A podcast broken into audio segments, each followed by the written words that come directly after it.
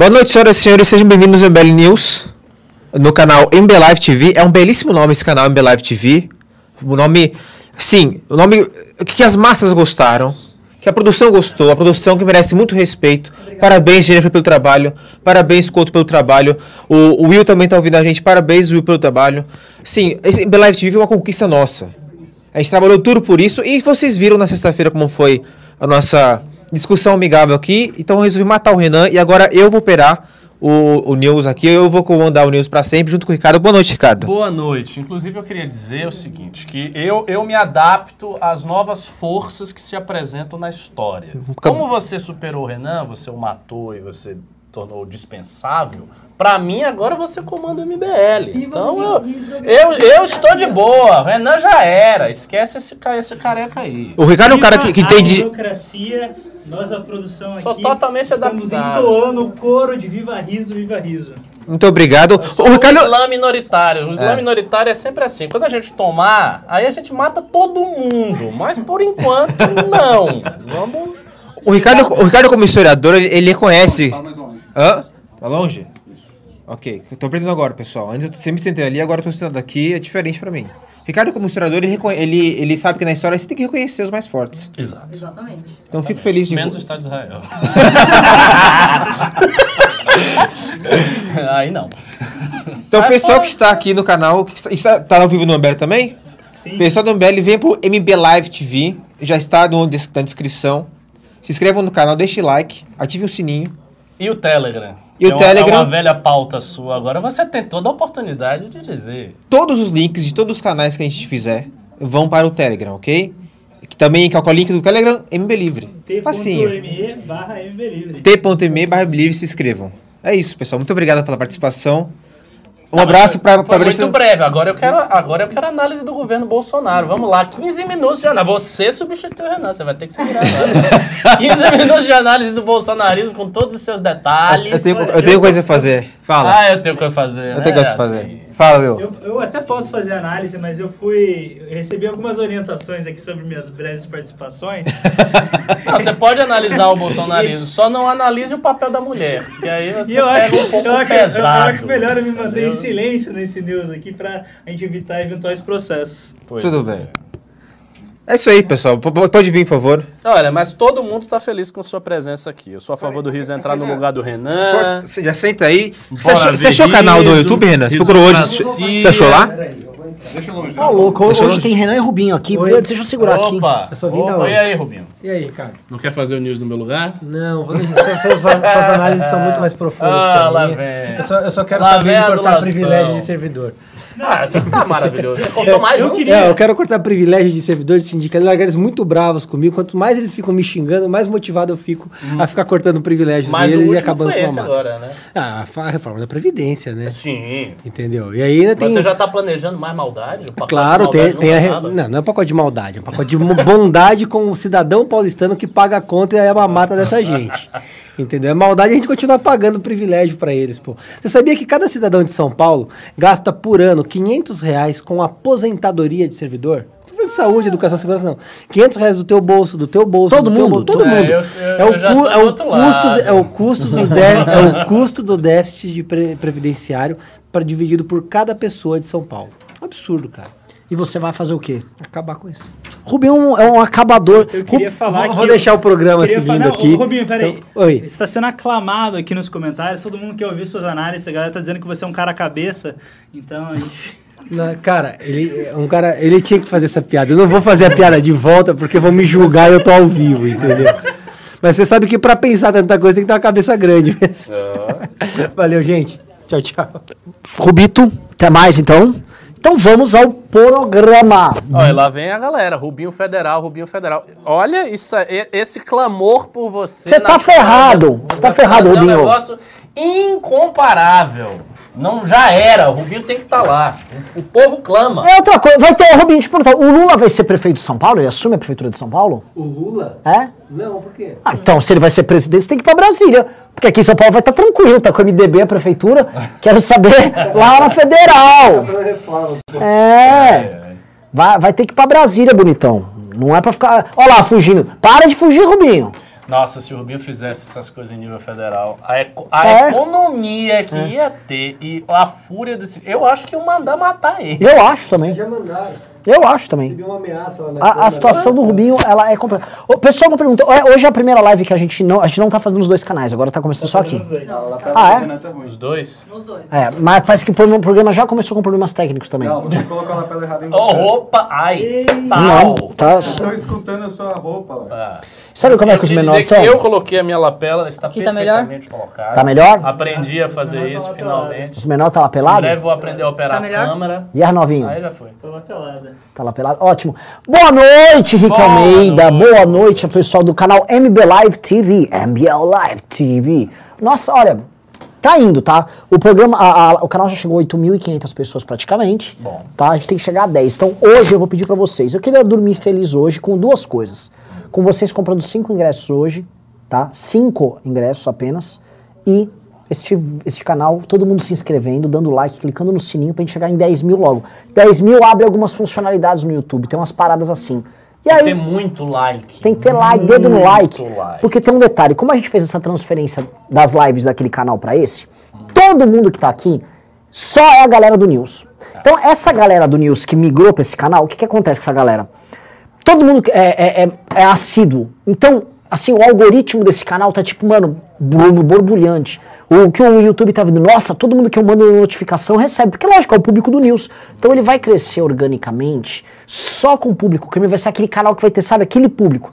Agora, acabaram de falar que o áudio tá estourado. Se tiver, se É tiver calma, 100 né, mil pessoas nesse E canal. mudou pra você. Ah, entendi, som entendi, diferente. entendi. Não é são diferentes, vocês não sabem montar o negócio, velho. Mano, você vai de novo humilhar a gente em rede nacional, sabe? Vai fazer, sabe, a gente chegar em casa e ficar chorando, é isso que você quer, Renan? É isso que eu quero, cara. Eu só Olha, queria. Não tava, não. Entendeu? Então vamos lá. Henrique Almeida. Hum. Henrique Almeida. O que, que você manda? Do alto do seu tapete voador, você olhando pra todos nós aqui, eu te faço a pergunta, né? O tema do canal tá bem claro. O tema da live hoje, urgente, novo aumento na gasolina. Exato. Não era nem esperado. Porque é o seguinte, eles tinham anunciado outro. Aí o Bolsonaro entra em pânico, chama os caminhoneiros, cria uma bolsa caminhoneiro, Que eles você- recusam. que eles recusam. Aí você imagina que, assim, a situação já era praticamente insustentável, eles recusam a bolsa, ia ficar muito ruim. Aí chega esta semana e tome um aumento, e não é qualquer aumento, é um baita de um aumento. Eu vi.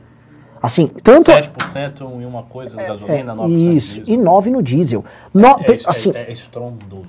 As pessoas, eu sei que o pessoal que a- acompanha a gente no canal é um pessoal inteligente, mas assim, o diesel é um insumo central para toda e qualquer atividade produtiva no Brasil, tá? A colheitadeira que tá pegando o trigo, que tá pegando a soja, a colheitadeira vai diesel, tá? Então você vai aumentar o preço da comida. O caminhãozinho que vai levar aquela produção até o graneleiro vai diesel. Aí depois quando aquilo vai pra cidade, diesel. A pessoa que vai com o carro buscar aquilo, de, vai gasolina. Eu só tô falando de, assim, de forma muito tosca e precária, de uma partezinha de todo o ciclo. Tudo vai combustível. Tudo vai combustível. Esse impacto vai rolar em toda a cadeia. Só que entra um outro ponto que é o ponto mais desesperador. O governo tá vendo esse surto inflacionário, a economia ela tá despencando e ele tá aumentando os juros para segurar a inflação. Sim. Só que a inflação não para de subir e os juros também não vão parar de subir. Nós estamos caindo num caso que é o Brasil, que o Brasil teve durante a queda da Dilma Rousseff, que era estagnação, inflação e juros altos, que é uma trinca dos infernos. A velha, a velha trinca antes do real. Isso. Volta, aquela mesma dificuldade. É. Então, assim, a situação para 2022, ela beira o desespero.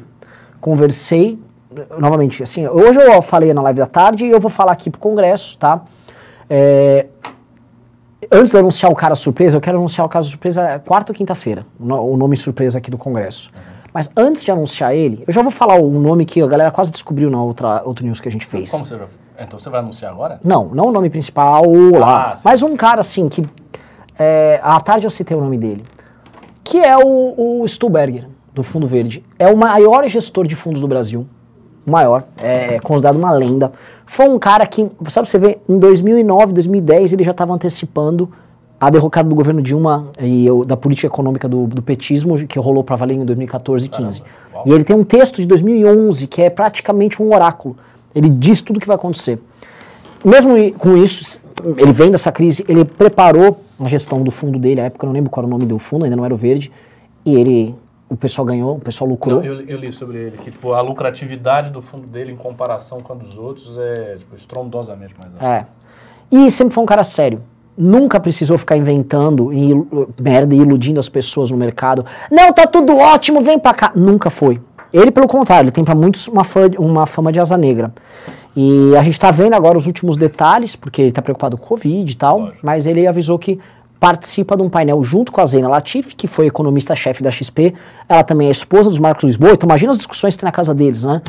É, é aquele tipo de discussão que eu não entendo nada. É. Começa a discussão, a gente fica assim, é, é, isso aí. Zeina Latif e Meirelles, ou seja, gente que vem acertando em muito no que vem falando. Mas assim, é, a gente só tá levando, só para discutir economia, a gente só tá levando gente que acertou. Vocês não vão encontrar gente que errou lá conosco, tá? É, isso tá levando um dos, uma das grandes analistas que tem aqui a Zena. Um cara que talvez seja o maior gestor, como você falou, o maior gestor de fundo privado, portanto, um dos maiores gestores privados de economia que tem Sim. no Brasil. E um cara que, apesar de tudo o que a gente vê nas últimas décadas do Brasil, foi, sem dúvida nenhuma, o maior gestor de economia do Brasil. Sim. O Meirelles. Né? Sim. Então, assim, é, é um timaço, né? Eu acho, inclusive, que depois desse congresso as pessoas deveriam todas ser demitidas, o Bolsonaro renunciar e botar esses três Bota esses dentro. três lá. Bota esses três. É. Chama aí o Meirelles, a Zena e o Stuhlbeck. já era. E, e é um, e é um time. E assim, aí as pessoas falam, ah, e o preço? Se eu botar, eu tirasse o evento de onde ele é e colocasse na Faria Lima e falasse é 3 mil reais, pagavam. Pra gente entender a lógica, né? A, galera nossa, ah, MBL tá caro. Pelo amor de Deus, cara. São- se, Congresso que você bota essa galera é ca Gente, carérrimo. se eu fizesse só um evento com um desses aí, já seja. E isso é um painel de um evento que vai ter debate presidencial. Entendeu? É assim, é, óbvio. é assim. E aí fica a galera chorando, e eu tenho que ficar pedindo aqui. É o seguinte, eu tô fazendo aqui no News hoje por 260 reais via Pix. Manda o Pix de 260 reais com o teu nome, e eu quero vender pelo menos 5 hoje, quero chegar, ó. Estamos com 8.500 inscritos, eu pedi 10 mil inscritos hoje. Quero todo mundo que vai entrando se inscreva, vamos dando like aí. Então vamos falar dessa crise, Ricardo. Mas só um comentário. O cara que falou aqui, Meirelles é Lula. Não, isso é completamente equivocado. Meirelles não é Lula. Meirelles esteve com o Temer, Meirelles está agora na secretaria. O Meirelles é um quadro técnico. Ele vai para onde o chamam. Se você Ah. chama o cara e bota o cara lá, ele faz o trabalho técnico Ricardo, só Ele não avisando. é- Ele não é, está vinculado a nenhum projeto político específico. Só avisando, quando o Lula chamou o Meirelles, o Meirelles tinha, sido, tinha acabado de se eleger deputado federal pelo PSDB. Pois é. Ele foi PSDB, aí ele entrou com o PT, aí ele foi pro Temer, tá com o PSDB agora, e pode voltar. E depois de uma carreira no setor privado. Sim. no Boston, etc. Sim. né? É, Ricardo, te falei esse cenário aqui, né? E aí a gente fica, ah, então o Bolsonaro está ferrado. Isso é meio que repisar, né? Chover no meu olhado. Exato. Eu acho o, o- o mais importante nessa coisa é a gente estressar o que está acontecendo com o Paulo Guedes. Como fica o discurso. Porque isso aqui é um canal refinado, pessoal. Como fica o discurso das elites brasileiras nesse, nessa questão. E como fica o liberalismo brasileiro nessa questão. Que eu sei que você está. Você anda lendo sobre isso. Eu vi seus tweets. eu acho que você está Eu intrigado. tô lendo, mas assim, eu fiz uma reflexão hoje, eu fiquei pensando nisso, tava de tarde, pensei, pensei assim, a, a esmo, de tarde, de manhã. Eu pensei a esmo no seguinte, quais foram os momentos que o liberalismo brasileiro deu uma contribuição muito notável, que fez com que ele, enfim, aparecesse para as pessoas como uma solução possível. Quais, quais foram esses momentos? Assim, na história recente do Brasil. E basicamente eu enxerguei dois momentos fundamentais. O plano real, que foi uma coisa extraordinária, ou seja, mudou todo um ciclo econômico de inflação altíssima, de uma economia que não, não simplesmente não segurava, de planos monetários que iam e toda hora mudava, então a gente teve cruzeiro, cruzado, cruzado, novo, cruzeiro, novo, todos os planos naquela época e nada resolvia os problemas que a gente tinha. Infla- a inflação daquele período era tal que literalmente ah, as pessoas podiam comprar, sei lá, um saco de feijão hoje e daqui a dois dias não podiam comprar o mesmo saco de feijão. né? E, isso, e isso vigorou durante um bom tempo. Houve um tempo grande, grande, que a sociedade brasileira não tinha segurança econômica alguma. as pessoas não conseguiam fazer nenhum tipo de planejamento, não digo nem de longo prazo, eu digo de médio prazo, até de curto prazo. Não dava para fazer esse planejamento e veio a equipe do Plano Real, né, chefiado pelo Fernando Henrique com a presidência do Itamar Franco, e, e- e- e efetivamente eles resolveram esse problema. Então, assim, foi um momento extraordinário do liberalismo. E o outro momento foi o milagre econômico da época de Médici.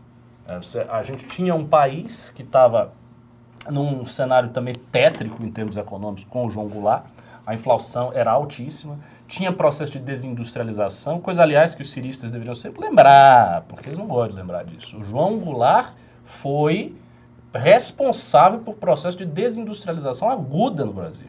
Tinha inflação galopante, tinha a- as reservas internacionais do Brasil, estavam no, no- no chão, e tudo isso foi resolvido a partir do governo militar. O governo militar toma o poder em 64 e é constituída ali uma equipe econômica, seguindo um certo liberalismo que, enfim, estava dentro de uma ditadura, é bom que se diga, mas que economicamente fez o Brasil sair daquela situação. E houve um boom gigante, que foi o maior boom da história recente do Brasil, que foi o milagre econômico. Quando o Brasil crescia 10%, 12%, 11%, 13%, de forma consistente. E quais eram os economistas que administraram isso aí? Principalmente o Roberto Campos e o Mário Henrique Simons. Eles eram as pessoas que estavam administrando, estavam à frente desse negócio. Escreveram, inclusive, um livro chamado Nova Economia Brasileira. Eu tenho esse livro, ainda não li, mas que é um livro que eles apresentam essas ideias. Então, eu acho que esses dois momentos foram os, os grandes momentos da história recente, do, que o liberalismo fez algo de muito bom para a sociedade. Foi o plano real e o milagre econômico. E hoje? Hoje é o contrário. Hoje o liberalismo está na lona. Porque quem o representa é muito incompetente, que é o Paulo Guedes. Esse problema do preço, por exemplo, se a gente for olhar, é um problema que nasce de uma decisão política que é plenamente compatível com o liberalismo. Qual é a decisão? É a paridade internacional. Então, o preço da gasolina e do diesel variam do jeito que variam, porque eles variam de acordo com o mercado. Ou seja, a gente está deixando esses preços soltos para não ter aquela coisa que é segurar o preço artificialmente, você E gerar um déficit e tal. Que foi o que quebrou a Petrobras na época da Dilma. Exato. Então, assim, é- é- é- o, o- o fato do preço estar solto é uma coisa compatível com o liberalismo. Só que não dá, e aí é que vem a visão assim, holística da coisa. Não dá para você simplesmente deixar a coisa solta e não criar as compensações. E Ricardo, posso fazer Porque um se isso disso? varia, você tem que criar compensação, porque isso impacta na vida das pessoas. fazer um parênteses disso. Pode. O Liberaldo, eu fiz uma live com ele, ele, ele conhece muito esse assunto. E o Liberaldo explicou isso, que no próprio mecanismo regulatório do petróleo aqui no Brasil, dos monopólios por refinaria que tem no Brasil, está uma tá a solução. O Brasil não precisava estar controlando o preço desesperadamente. Qual é, você lembra? O- eu vou até ligar, eu vou fazer o seguinte, eu vou ligar pro Liberaldo agora. Topa? Isso aqui é um assunto interessantíssimo. É, eu Enquanto isso, econômico pra deixa eu pedir um negócio. Ó, isso, tem ninguém lá. Ô, chama, chama lá o Vitor Sono, por favor, ô Gordeão. Que o pessoal, eu tô puto aqui, tem gente indo vender, chega lá no chat, não tem ninguém no chat, acha que a gente é palhaço? A equipe aqui tá dormindo. Deixa eu ligar no Liberaldo, que olha só, ele vai dar um, dar um, um panorama legal pra cacete. Vamos ver se o Liberaldo atende. Tá nada, disse que não atendeu. Tem um vendedor que chama Tapauer Rosa, vê se lá, não foi lá. Que isso. Liberaldo, Alô? Fala, Renan. beleza? Desculpa, você tá ao vivo, tá ao vivo a voz. Tô aqui no MBL News aqui, a gente quer tirar uma dúvida com você. Tá? Manda. O- a gente estava comentando sobre, bom, os preços do petróleo no Brasil. A, a Petrobras tem que operar com uma, mais ou menos de acordo com os mercados internacionais, né? E ela, porém, a gente tem uma série, você explicou outro dia, de restrições, não a Petrobras, mas o mercado do petróleo ele é restrito por uma série de limitações legais aqui e por decisões de política sobre preços da Petrobras. Eu queria que você comentasse, assim, de forma breve para a galera entender aqui, a questão do por que, que não tem concorrência no setor aqui no Brasil e por que há um erro na política de preços da Petrobras. Renan, vamos lá. O que, que acontece? Primeiro a gente precisa lembrar lá na década de 50, quando a Petrobras foi concebida, ela foi concebida para ser uma empresa monopolista do mercado de petróleo brasileiro. Então ela teria todo o processo de exploração seria dela e todo o processo de refino seria da Petrobras. Aonde ficou alguma concorrência na distribuição, porque eram os grupos internacionais que estavam aqui. Na época, Texaco, a Esso, a Shell e a Ipiranga, que era o único grupo brasileiro, fora a própria BR, mas o preço era tabelado, então era mais ou menos um jogo combinado entre elas até o final da década de 90. Quando a Petrobras monta o seu parque de refino, ela estabelece as refinarias para atender mercados regionais. Então, você tem o mercado de Manaus, tem uma refinaria em Manaus. Você tem o, mer o mercado do Paraná, tem uma refinaria no Paraná. Você tem o mercado de Minas, tem uma refinaria em Minas. Então, o que, que acontece? Qual é o primeiro problema quando se fala em privatização de refinarias? Quando você vende uma refinaria da Petrobras, que está sob monopólio regional da Petrobras, você transfere esse monopólio, que é público, para um monopólio privado. Então, eu, Cristiano, fui lá e comprei a refinaria Gabriel Passos em Minas. Eu sou dono daquele mercado. Eu vendo pelo preço que eu quero. Porque não tem ninguém para concorrer comigo. Ah. A única forma de você levar a sério um programa de privatização que beneficie o consumidor é se você, ao mesmo tempo, criar formas de, de, de competição que, num primeiro momento, tem que ser por importação. A importação de produto acabado no Brasil tem que ser incentivada. A concessão de licenças para formuladoras, o que é uma formuladora de combustível? Você precisa ter só a infraestrutura de tanques e você importa as naftas, os aromáticos e os outros produtos que são usados na produção de gasolina e você só mistura, que na verdade é assim que se faz gasolina, né? As pessoas têm um pouco de ilusão de que a gasolina na refinaria você coloca o petróleo aqui e sai a gasolina lá. Não é bem assim. Você faz múltiplos produtos que depois eles precisam ser misturados. E você precisa incentivar a construção de novas refinarias e construção de dutos. Porque se você tem refinaria em Duque de Caxias, se eu tenho duto disponível para eu comprar transporte de gasolina, eu entro no mercado de São Paulo, eu entro no mercado de Minas e vice-versa, entendeu? Então, este é o problema do refino. E aí você tem a questão do petróleo. Esse discurso da Petrobras de que ela tem que atender o mercado internacional, o preço do mercado internacional, mas vamos lá, na costa brasileira existe produção de petróleo que hoje provavelmente ela não é 100% suficiente para atender o mercado nacional, mas no governo Lula houve esse anúncio de que a gente tinha atingido a autossuficiência, então você tem produção local. E esta produção local, como é que a Petrobras trata isso? Não. Eu poderia vender este produto para fora e ganhar dinheiro em dólar no mercado internacional, mas eu estou fazendo aqui uma concessão de usar esse produto aqui. Então eu vou vender para as refinarias da própria Petrobras ao preço internacional, que é, é, é uma questão discutível. Se você olhar para o modelo americano, o americano, primeiro, o governo americano proibia a exportação de petróleo. Qualquer petróleo produzido nos Estados Unidos tinha que ficar nos Estados Unidos. Por quê? É, uma, é, é um, um elemento estratégico para o país. Eles têm lá tanques e tanques pelos Estados Unidos que garante acho que 60 dias de operação sem depender de importação de petróleo. E, obviamente, o que, que eles vão fazer? Eles vão importar tudo dos outros para no final usar o deles. Né? O petróleo não vai desaparecer. Então, isso é, é, você tem que olhar o mercado de petróleo como um mercado estratégico. Não é simplesmente liberou geral, vou entregar isso aqui na mão do Mubadala, como se vangloriou, vangloriou, vangloriou o Eduardo Bolsonaro e achar que tá lindo, que é bom para o povo brasileiro. Pô, não é. Entendeu? Falta inteligência nesse processo. E outra coisa que você tinha comentado outro dia sobre a questão da formulação dos preços da Petrobras. Porque a Petrobras ela está operando com um lucro desproporcional hoje. Um... Total. Total para o momento que a gente vive. Exatamente.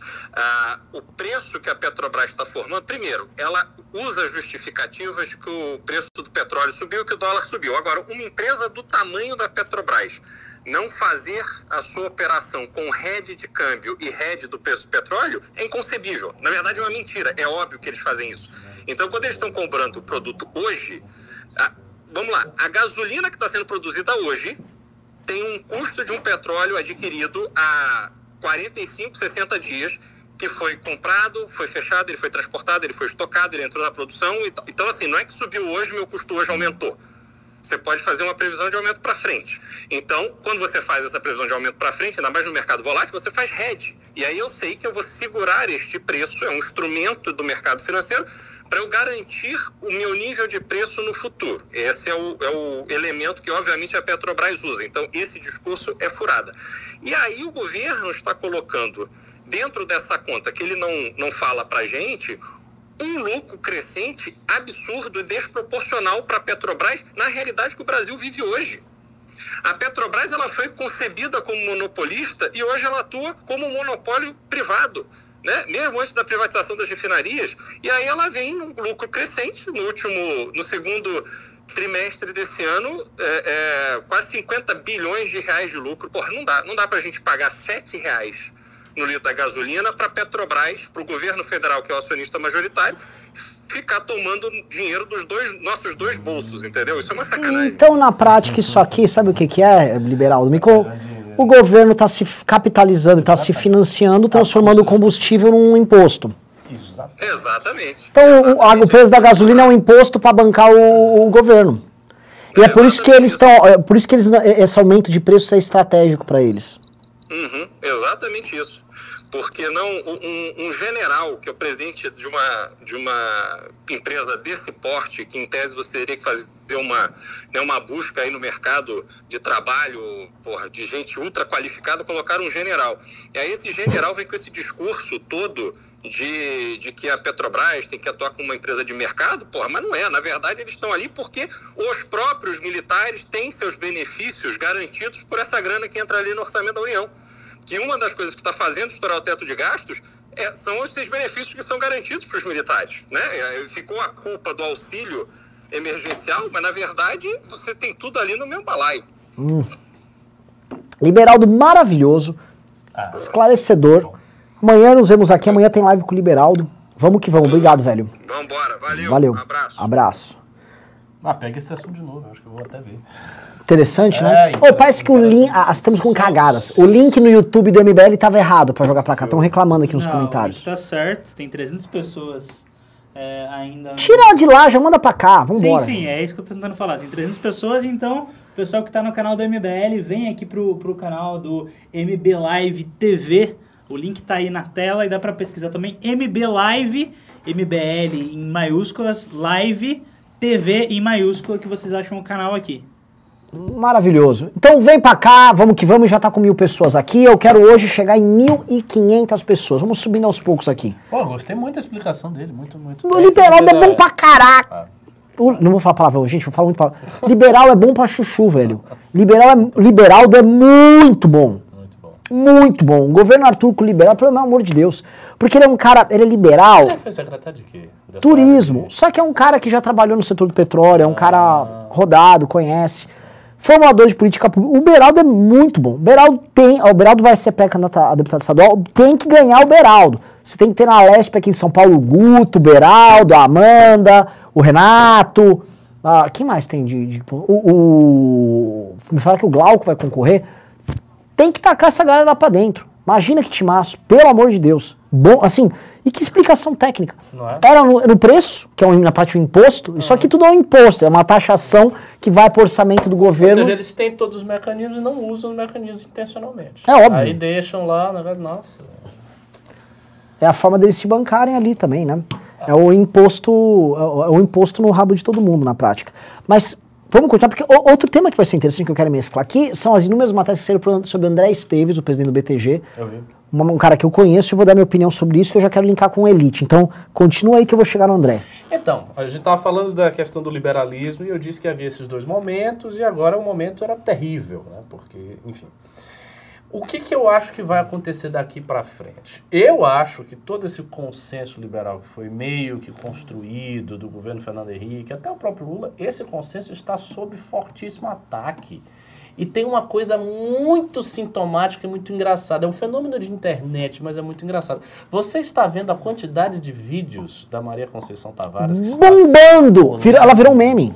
Ela virou meme, é verdade. a Maria Conceição Tavares é a grande economista da escola da Unicamp, Sim. que o Roberto Campos falava ironicamente que ou se destruía a escola da Unicamp, os economistas da Unicamp destruíam a escola do Brasil, destruíam o Brasil. Então, assim, eu estou sentindo que essa heterodoxia econômica ela está chegando com bastante força. Posso fazer parênteses? O livro econômico brasileiro que mais rodou no ano passado foi Eduardo, Eduardo Moreira, Pois é. que é um economista, economista é, exato, com essa linha, heterodoxo. Exatamente. Já, a coisa já. Ai, don't tread on me, isso já é passado. E assim, e- e assim fica difícil também você defender o liberalismo. Porque aí você tem que entrar em certas tecnicalidades, como fez o liberal, que, primeiro, elas não são acessíveis ao entendimento das pessoas. Você tem que ter uma certa cultura econômica para entender. As pessoas não têm. Eu, eu não tenho. Então, você olha assim, o que você vê? Tem um ministro que se diz liberal. Tem uma política que parece ser liberal, que é deixar o preço flutuando de acordo com o mercado internacional. Não parece liberal?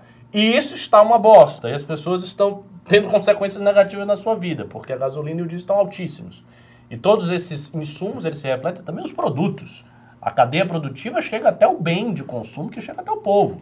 Então você não tem só um aumento que vai cair nas costas do caminhoneiro ou da transportadora. Você tem um aumento nas costas das pessoas. Todos os produtos encarecem por isso. Inflação está vinculada a isso também. Então, olhando este cenário, é muito natural que a população comece a rejeitar a ideia de liberalismo e abraçar qualquer tipo de economia heterodoxa, que prometa uma saída desse impasse.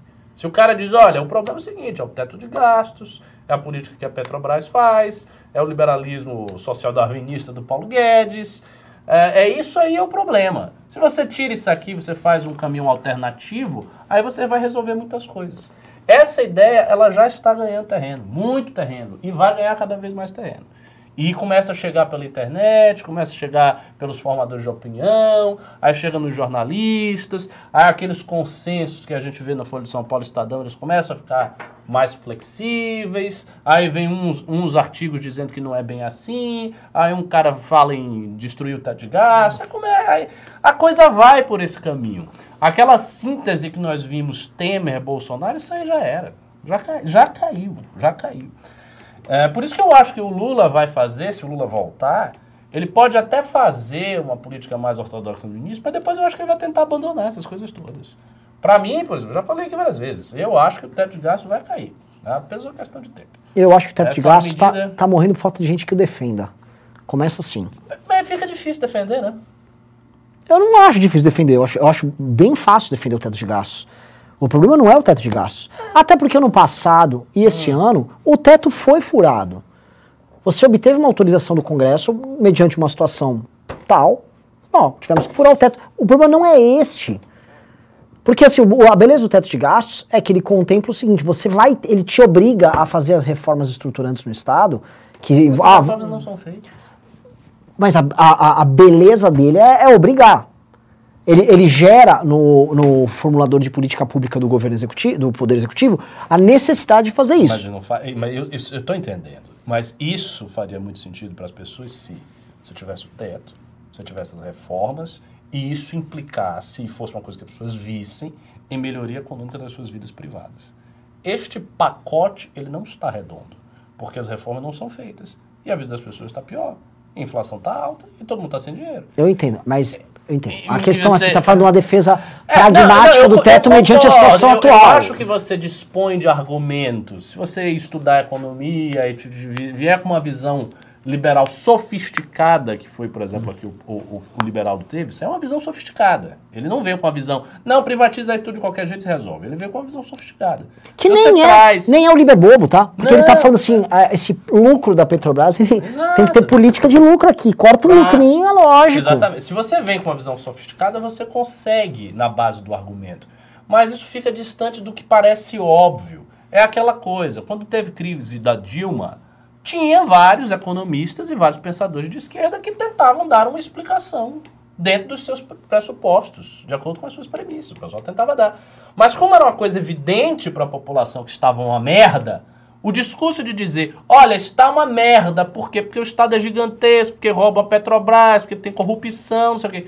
Esse discurso, ele se torna visível, é, é fácil, é, é fácil de convencer alguém com esse discurso. Já o discurso liberal, que pratica uma política de austeridade, tal, é um discurso que hoje está difícil de convencer. Não, e- não, Tá isso tá. convincente, Isso tá. né? Por isso que eu acho que ele vai morrer. O teto vai morrer por falta de quem o defenda. É. O outra, outro ponto. Agora vamos chegar aqui na ponta do André Esteves. né? O André Esteves. O povo, né, o povo aqui do chat tá, tá pedindo, tá clamando pra vocês falarem sobre o André Esteves. É, eu vou falar sobre o André Esteves, primeiro porque eu conheço o André Esteves, tá? É um cara que eu já conversei uma ou duas vezes, tá? E tá todo mundo falando do cara, e o cara tá parecendo uma eminência parda, o cara que manda no Brasil, então eu vou falar a real. Não, o pessoal já tá fazendo propaganda aqui do Conexão Xangai. Tô falando. É, do programa do. do- é, do. Daquele economista Paulo Gala faz tal. Mas vou te falar do, do, do, do Esteves assim. Fala, Ai, o, o Esteves é uma eminência parda. Vocês estão bem enganados. Ele é uma eminência branca, no sentido de não ficar escondido. Eminência parda é aquela coisa que tá escondida. Ele tá claro. O, o- André Esteves é o empresário mais influente do Brasil e de todos os empresários que eu conheci em toda a minha vida, ele é disparado o mais inteligente. Ele é o único empresário realmente inteligente ah, no sentido político e no sentido de formular raciocínios próprios sobre a história do Brasil, tá? O André Esteves, ele seria capaz de sentar aqui para fazer análise aqui, mesmo nível que nós, sendo que a, pro- pro- a a profissão dele é banqueiro. Sacou? Assim, a- o André Esteves, ele é assustadoramente inteligente. Ele é o presidente do BTG Pactual e ele entende que você vive no Brasil, que é um país ah, em que a política e a economia estão completamente entrelaçados, ele faz negócios. Posto isso, o André Esteves, qual é, o- qual é a questão André Esteves nesse jogo todo? O André, ele é muito, muito influente e ele conversa com todo mundo. O André fala com o Lula. O André fala com o Bolsonaro. E o, o quinhão de participação dele no determinado governo varia de acordo com a própria capacidade do governo de se autogovernar. O André sabe mais como gerenciar a economia brasileira do que Paulo Guedes. Imagina. E o André, na falta de gente, Mas- é, Paulo Guedes é um parâmetro bem baixo. ele vai, ele vai invadindo. Só que o André Esteves, ele vai dar pitaco no governo do Lula, ele vai dar pitaco no governo do Bolsonaro, e se fosse outro governo, ele também daria pitaco. Novamente, variando de acordo com a fragilidade própria do governo. Então as pessoas estão chocadas que o André Esteves dá ordem e fala aqui e ali. Ele faz isso sim. Ele faz isso sim, e eu não acho, aí vai um ponto que é complicado. Falando real politics aqui, sem ilusões, não falar, ah, o André Esteves é um liberal. Não. Caras como André Esteves, diferente da maior parte da elite brasileira que às vezes está preocupada em falar, ah, vamos falar de gênero, vamos falar. O André só quer ganhar dinheiro. O André, ele quer ser o maior banco privado de investimento do mundo. Do mundo? É, ele tem, ele tem grandes ambições.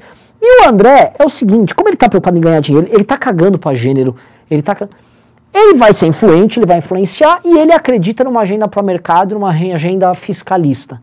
E ele cutuca e obriga e não sei o que, e joga e vai jogar. Então tá todo mundo falando de André Esteves. O André Esteves é, é como se fosse, igual o PMDB garante uma estabilidade política, o André Esteves é o PMDB que garante a estabilidade econômica. Nos Estados Unidos o Morgan fazia isso. Exatamente. Ele se metia com tudo e tal, era deputado. Isso. Tu, tudo o cara estava dentro. E, aí, e, assim, o, o papel, o, o, o, André Esteves ele tem uma percepção é, sistêmica dele próprio. Entendeu? Ele é um cara que entende a função, ele se vê pra, você, a função do agente econômico que papapá, ele entende tudo. E, é- e por isso mesmo ele está numa posição privilegiada para ter essa capacidade de influência, coisa que o restante da elite brasileira, que está pensando em discutir crise da democracia, é, não sei o que, menstrual, que tá, tá em outra, que tá falando platitude, não tá. Aí um cara como ele tá três, quatro, cinco passos lá na frente. O André Esteves já sabe como vai ser o governo Lula. O André Esteves manda no governo Bolsonaro, se tiver um terceiro governo, ele também participou. Entendeu? Então tá todo mundo conversando. Acha Cara, eu não posso comentar aqui, né? Porque Seria muito. oficialmente o André Esteves disse que é um governo muito bom. Ele acha muito bom. O governo é um cara assim, novamente. Eu não, não tenho, não sou. Conheci, falei com ele uma vez, assim como falei com o pessoal da XP. Eu conversei já com todo mundo, pessoal. Faria Lima. Eu, o Kim, o Kim já palestrou para todos os bancos. A gente é relativamente conhecido nessas coisas. O que eu posso cravar para vocês, assim, é que tá mundo. Nossa, mas ele é tão importante assim. É, pra caralho. E já foi mais. Já foi mais. Só tá nessa posição também porque é um governo de dementes. E é como se fosse um adulto que chega É, lá. adu- é adulto na sala. Tipo um assim- adulto com as crianças. É, e ele chega aquele jeitão carioca da Tijuca ali. Meu irmão, meu irmão. Ô, ô, ô Guedes, para de resolver. ó, resolve essa pica aí, meu irmão. Tu vai fazer isso aqui. Ele é esse tipo de cara. Ele é um cara pragmático. Ele, nesse ponto, pra vocês entenderem, é, lembra, ou você consegue fazer uma regra de três entre o que ele faz com o resto do empresariado aí, entre a comparação que a gente tem com a agricultura com a indústria. A agricultura sempre foi muito pragmática. Qualquer governo que tiver, a agricultura brasileira vai estar no governo, porque ela quer lucrar e ela quer ser competitiva, ela não vai deixar o governo de esquerda ferrar ela, e ela vai usar o governo de direita para ferrar a esquerda, para que a esquerda voltar, ia voltar fraca, poder jogar. Eles jogam o jogo e não negam a política. E não ficam de discursinho. Esse é o ponto. Que assim, a- o restante, o meu, meu ponto agora falando dessas turistas Esteves é, o restante da elite podia parar de ficar falando de travesti, de não sei o quê, e começar a ser mais objetivo, nem que seja só pelos interesses. Sabe, só pelo alto interesse mais óbvio. Ó, eu tenho um interesse setorial aqui. Então joga com esse interesse setorial. E aí o Estado se protege da influência deles, o jogo fica claro. joga com todos os setores, bota um Exato. contra o outro e vai acomodando. E- exato. Que é como sempre foi, a governança da- época burguesa sempre foi isso. Exato. Basicamente. Mas hoje não. Os caras ficam chocados. Ai, a democracia está sofrendo. Nossa, não sei o quê. E não resolve bosta nenhuma. Aí ficam chocados que esse cara é influente. Ele é influente, sabe o que ele faz? Porque ele não está preocupado com a. Ai, porque ai, eu, eu vou ter tantas trans no meu departamento de recursos humanos. Essas porra. E ele não tá. Aí ele é influente. Aí os outros estão lá, eu tô preocupado com a democracia. O que que, sei lá, um cara que tem um- uma cadeia de shoppings tá preocupado com a democracia? Com todo respeito. Ah, Foda-se a opinião dele sobre isso. Sabe? O que que um cara que produz creme pra mulher passar no rosto? Ai, não, eu tô muito preocupado. Nossa, é com a, Natura é é com a polar- é- com a democracia que Não, a polarização. O cara tá indignado. Ah, Ricardo, sabe?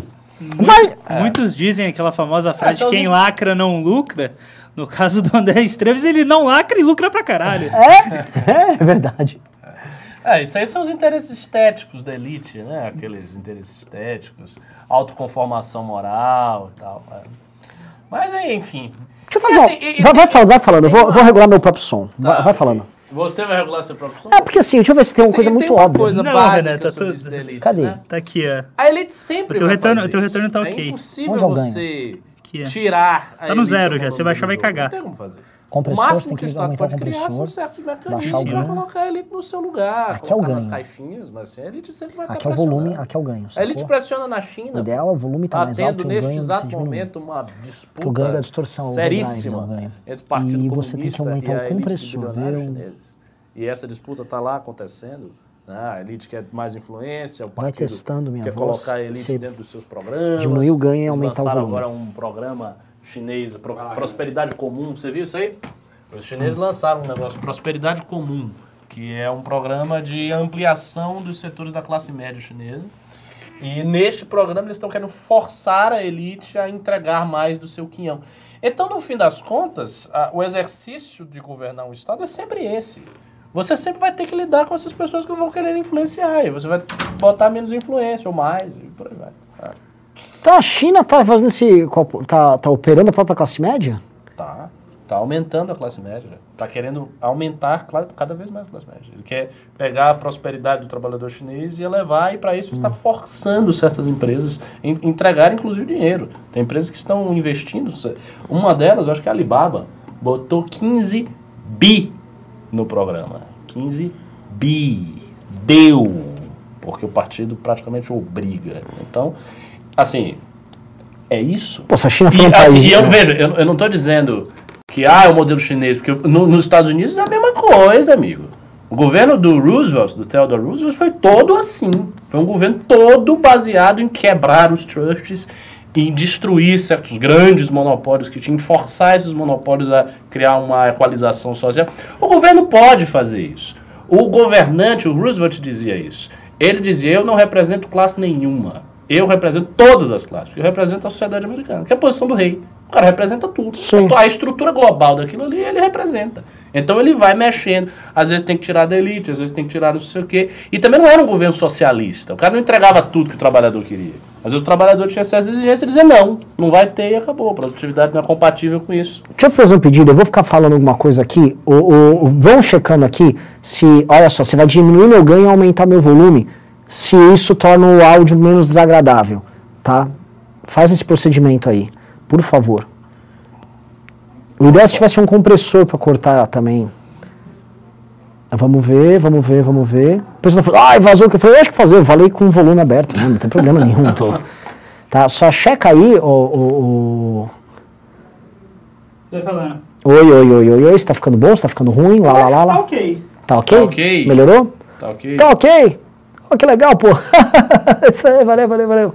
Seguinte, então vol- voltando. Isso até tem um, um, um ponto interessante, porque é, a China é um país que ela está ela tá se aproximando, o PIB dela está ficando próximo dos Estados Unidos, deve ultrapassar os, os Estados Unidos nos próximos 10, 12 anos em termos de PIB, a não sei que venha uma crise que engula ela, mas também está todo mundo falando que vai vir a famosa crise, tá alto, zoado, muito alto, tá a mesma merda, tá pior que antes. É, mas não sei, pode vir ou pode não vir, né? Houve há algum tempo atrás a famosa previsão do Gordon Chang, não sei se você ouviu falar disso. Foi uma previsão que o cara fez há uns, acho que uns 15 anos atrás ou mais, que a China ia quebrar e que havia uma grande crise e não veio essa grande crise. Então, não sei, eu, eu só acredito na grande crise quando a grande crise aparece. Todo mundo, todo mundo está sempre profetizando as grandes crises das coisas. Quando a grande crise aparece, eu acredito. E outra coisa, é, toda vez que vem uma, assim, todo mundo profetiza coisas, mas quando vem uma grande crise, em geral as Geralmente as pessoas pessoas não profetizaram, né? não profetizaram, É, aí então- quando aparece um profeta, ela é, ele é um profeta que ele é descoberto pós-facto. Então o fato acontece, aí descobre que um cara muito. Então quer dizer que os profetas, Tipo eles... Taleb com 2008. Isso. é. Então é sempre uma coisa assim, o cara tá escondido. Mas é sempre assim, o profeta é sempre raro. É. todo mundo sabia tudo, né? Quem foi o grande profeta do governo Bolsonaro na gra- sociedade brasileira? Chama-se É. MBL. A gente não antecipou todo o andamento do governo desse filho da puta, então. Pois é. E um bocado de gente não acreditava. Sim. E como é que era a reação do início? É, você tá Não, o principal são esses agentes de mercado, né? E outra coisa, tá, pessoal? Assim, a gente consegue separar o mercado financeiro, isso aqui é bem importante. Estou falando aqui em poder. Esses agentes, isso tudo é, é gente que, que detém poder por causa do capital que tem. É, dá para separar o mercado financeiro em três blocos, tá? O bloco do André Esteves e o estilo André Esteves, o bloco é, dessa galera enganadora que, ah, luvinha de boxe, foguetinho, que não tem grana, mas é influente, e o bloco dos, do XP e da galera que fica na moita. O bloco do O André. bloco dos bancões também, né? É. O do Bancão, ele joga o jogo do André. Tá com todo mundo ao mesmo tempo. Só que o André é muito mais. Como o André, imagina, o André ele é, é um banco de investimento. O André É. age muito mais. É mais agressivo. mais agressivo, Explícito. mais explícito. Então o André ele tá no game, tá descarado. Mas ele tá com todo mundo e é pragmático. Os outros ali fazem escolhas. Então, aquele pessoal do, do FinTwitch, do, do Twitter de mercado financeiro, eles fizeram uma escolha bolsonarista que acaba vendo uma escolha ideológica, ganharam dinheiro com essa escolha, porque fizeram uma leitura de cenário inteligente, e agora eles estão tendo refluxo. Esses caras estão vivendo agora o drama, mas eu não sei se é refluxo para eles. Eles ganharam, precisavam É, ganhar. às vezes o cara ganhou 200%, tá perdendo 50%. É. Pra ele tá de boa. É. E outra coisa, ele já botou o dele no bolso. É. Entendeu? Eles tão, já ganharam grana. Então, dele, deles está lá. E o terceiro é uma galera que não é tão influente, tenta ser influente contra os, os bancões e o próprio André Esteves, e não é, e tenta pagar de corretinha. E essa galera fica nessa meiuca, tá? E essa galera, ela foi parcialmente responsável pelo Bolsonaro. Isso é um ponto interessante. Essa galera, eu cito exemplos, a própria XP Investimentos, a XP demitiu a, a Zena, que vai estar no nosso congresso, porque a Zena falou, vai dar bosta o Guedes, final de 2019. Essa galera financia influenciadores que jogam pra, vai Torinho, não sei o quê. Só que eles não entram diretamente no jogo. Não, não, a gente é muito institucional, a gente tem compliance, nós somos pessoas muito sérias. Né? Então é diferente. Eu, eu acho mais honesto até a turma do foguetinho que fala que é Bolsominion e o André que tá lá jogando, do que a galera que se esconde por trás do compliance, que se esconde por trás da. De um. Ai, não, São veja os só. muristas. Os muristas. Mas não, eles não estão tão no muro, eles estão no muro jogando alguma coisa do outro Exato. lado, né? Pra ver se colhe algum tipo de. Exato. Entendi. Então, é, acho que assim, para quem, quem falar, ah, eu quero falar sobre o grande capital no Brasil, pelo menos na nossa relação que teve, você consegue ir separando a turma mais ou menos assim. Tá E aí? dando pau no áudio ainda? E a Tá um indústria? pouco estourado, eu vou baixar no seu aí. E a indústria? A indústria é muito fraca. É muito fraca. Né? A indústria é muito fraca. Politicamente, ideologicamente, em Tudo. termos de cenários Tudo, tudo, tudo, tudo. Assim, de leitura de cenário. tudo. a situação da indústria brasileira é, É ridículo. é ridícula. É ridículo. Até porque, quais grandes setores da indústria? A gente tem a agroindústria, que ela é importante. Que é ligado ao agro. É, tem uma indústria ligada ao petróleo também, que é tipo. Agora a gente pode falar, ah, a indústria automobilística. O que é a indústria automobilística além de um, de uma, um grande sistema de transferência de subsídios para eles? Não tem. E agora, foi, agora acabou o subsídio e foram embora. Entendeu? É um setor que está os desaparecendo. têm? Né? Estou tentando lembrar outros setores importantes da indústria brasileira. Há muita gente fala, não, nós temos a Embraer. Tá bom, nós temos assim, a Embraer. Não, tem, tem a Embraer. Mas Não tem um setor. é, não tem um setor, um setor. A gente tem a, a VEG, que é uma puta empresa, mas. Ah, são são empresas isoladas ali Iso- que tem alguma força, mas não Exato. tem um setor. Aí tem a indústria alimentícia ligada ao mercado consumidor brasileiro, Uhum. que produz comida industrializada, né? Mas na prática, na prática, na prática a indústria brasileira tá uma caca, ela tá uma desgraça. E o que mais ela sofre, que é o desaparecimento da pequena e média indústria, que essa ainda está muito bem nos Estados Unidos, mais do que a grande. Por exemplo, hoje com a automação e com inúmeros, por exemplo, você tem o, o AutoCAD evoluiu para agora essas máquinas que cortam a chapa, dobra, já solda, faz um, um horror. Então você consegue nos Estados Unidos concorrer contra uma empresa na China, porque você praticamente eliminou a mão de obra ali e é muito inteligente o trabalho. Se o cara sabe fazer uma operação, ali quem aqui trabalha com esse tipo de coisa sabe, é, ficou competitivo.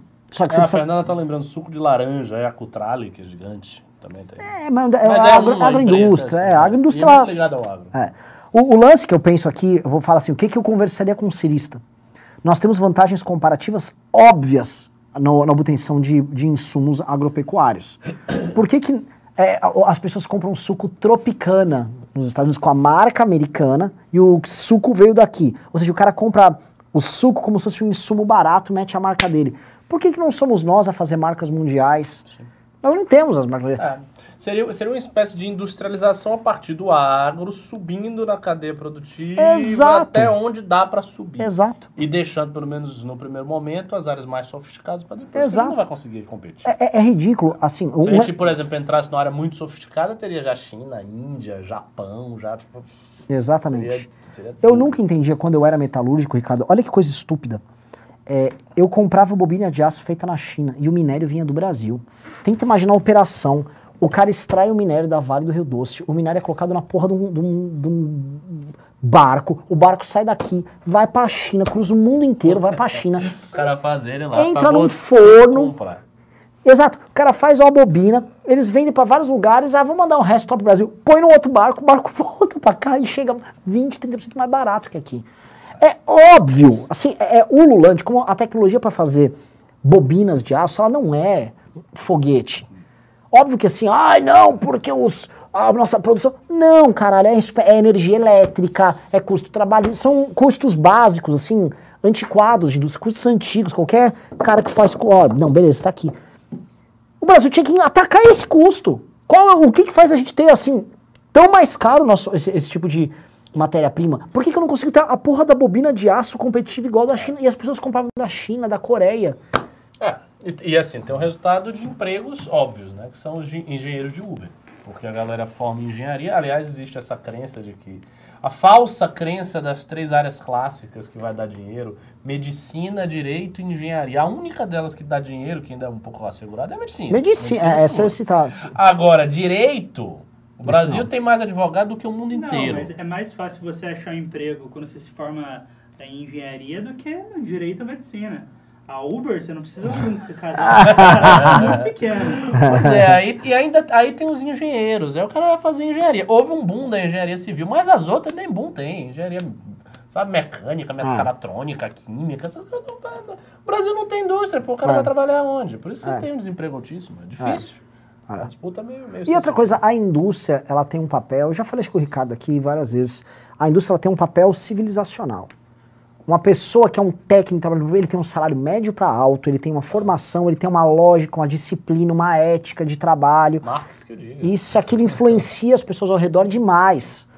Então, não tem indústria, e nós temos todos, ah, eu sou um país de tiktokers, motoristas de Uber, é, É de fazendeiro. fazendeiro, não vai ser o país mais, mais competitivo, você não vai ter dinheiro para. Então, assim, honestamente, quando eu olho os ciristas, tem muitos ciristas que assistem a gente aqui, eu vou concordar com algumas premissas. Eu acho que claramente isso tem que. É um problema que tem que lidar, tem que ser atacado, e eu vejo os liberais no Brasil tangenciando esse tema. Os liberais tratam muito uma coisa muito macro. Entendeu? Eu quero assim, eu gosto de, de- eu quero assim, quero botar um monte de gente em uma fábrica. Ah, eu não consigo crer que todos os países que estão na faixa de desenvolvimento do Brasil têm fábrica, o Brasil não tem, a gente não precisa. Pra mim, eu acho isso uma babaquice do cacete. E o pessoal compara, não, porque a Alemanha, pô, a Alemanha teve um Ah, surto é. industrial gigantesco. É. No final do século XIX, início do século XX, foi todo surto industrial. eu falar, eu acho que o Os México. Estados Unidos, to- todos eles têm um surto industrial. Ah, a gente não tem, aí não precisa. Não, não precisa. É salta. É. Então, Ah, não, não, salto não. direto pra, pra frente. Vamos ter só turismo. Nem isso a gente tem. Vamos falar a verdade, as nossas cidades são feias. Elas têm uma beleza natural, só que a infraestrutura das cidades é feia. As ruas são ruins. Você vai pro Rio de Janeiro, Rio de Janeiro, vários bairros nobres fedem a esgoto. É assim, é, as cidades são feias. Ah, São Paulo é, um é feia. São Paulo é feia ainda, mano. Tem cracudo no centro. Então não vai ter turismo, uma bosta aqui. Então se não tem turismo, tinha que ter, tinha que ter uns fabricão, já tem uns fazendão, põe uns fabricão. Só que tem que, tem que atacar essa, essa questão de, de, de, de falta de competitividade pra gente não ficar vivendo um mundo nonsense. A gente mora num mundo nonsense. O Brasil é nonsense. Que é o Na algo bo- que segura e É. o mercado financeiro, enfim, manipula o dinheiro que vem aí da base. Então, se eu Mas se tenho- essa base né? acabar, aí que a gente Eu se queria, def- lascou eu queria defender as total. cidades brasileiras, principalmente as cidades do meu Paraná. Curitiba é uma cidade linda, Maringá é uma Não, tem um cara Então, que tá ó, aqui fazendo uma. flodando então- Curitiba então é aqui, bonita, Curitiba é bonita, por- Fale Curitiba. por vocês. Ai, ai, ai. Deixa eu pedir um negócio, a gente tá com 1.400 pessoas, já é o recorde do nosso canalzinho novo, mas eu queria chegar em 1.500 hoje, era, mil, era 1.500 essa meta, estamos com 1.200 likes. Dedo no like pra gente chegar em 1.500. Outra coisa aqui, Renan, é, fala de novo do- da promoção aí do Congresso. Ninguém comprou? Posso... Tem, tem, tem, um, tem, tem alguém que tá falando aqui, ó. Kenfer tá falando por quanto está o ingresso hoje por meio do Pix. 260. Manda o Pix aí. Precisa ter o quê? O telefone? Telefone, e-mail. Telefone, tudo que você puder botar aí, Ken. Olha, o grande Rodrigão que tá assistindo o programa, beijos Rodrigão, e volto a falar, Rodrigão, eu vou voltar a gravar logo mais, vou voltar mesmo. Eu tô, tô gravando um álbum com o Rodrigão. Rodrigão, eu tô. O Rodrigão fez o que o meu áudio tá mais alto do que o do, o do Ricardo e eu ainda tô com ganho. Então tem que ver a questão do ganho, tem que arrumar o ganho. Tá? Que dá esses estouros aí, que fica aquele meio. É, vamos lá. Eu queria, eu queria falar assim que em Curitiba até os mendigos são bonitos. Tem uns mendigos, tem uns mendigos bonitos em Curitiba. Você gosta, É, né? Eu, eu gosto, eu gosto muito, eu gosto muito de Curitiba. Por, por isso que ele tá trabalhando lá em Curitiba. né? Lugar, lugar cheio de oportunidades. Ó, não vou falar nem de Salvador, né? Eu tô aqui. Vamos ficar quieto. E o, o- Voltando aí, esse assunto é bem legal, sabia? A audiência até subiu que a gente está falando desses assuntos. Estão citando aqui o polo petroquímico de Camaçari e tal. Ah, É, pessoal falou- existe, existe o polo lá em Camaçari. Mas assim, é uma coisa pequena, É. é uma cidade interior que tem um polo petroquímico que tem alguma coisa. Agora a gente não tem cidades industriais e um parque industrial disso daqui, não existe isso. Não existe isso. E de fato, você olhando a questão do, do estágio de desenvolvimento histórico, você percebe que é sempre assim, porque a Índia tem, a China tem, os países do Sudeste Asiático tinham, os Estados Unidos antes tinha e era forte, a Alemanha tinha antes, a Inglaterra, a França, todo mundo, todo mundo, menos o Brasil. É.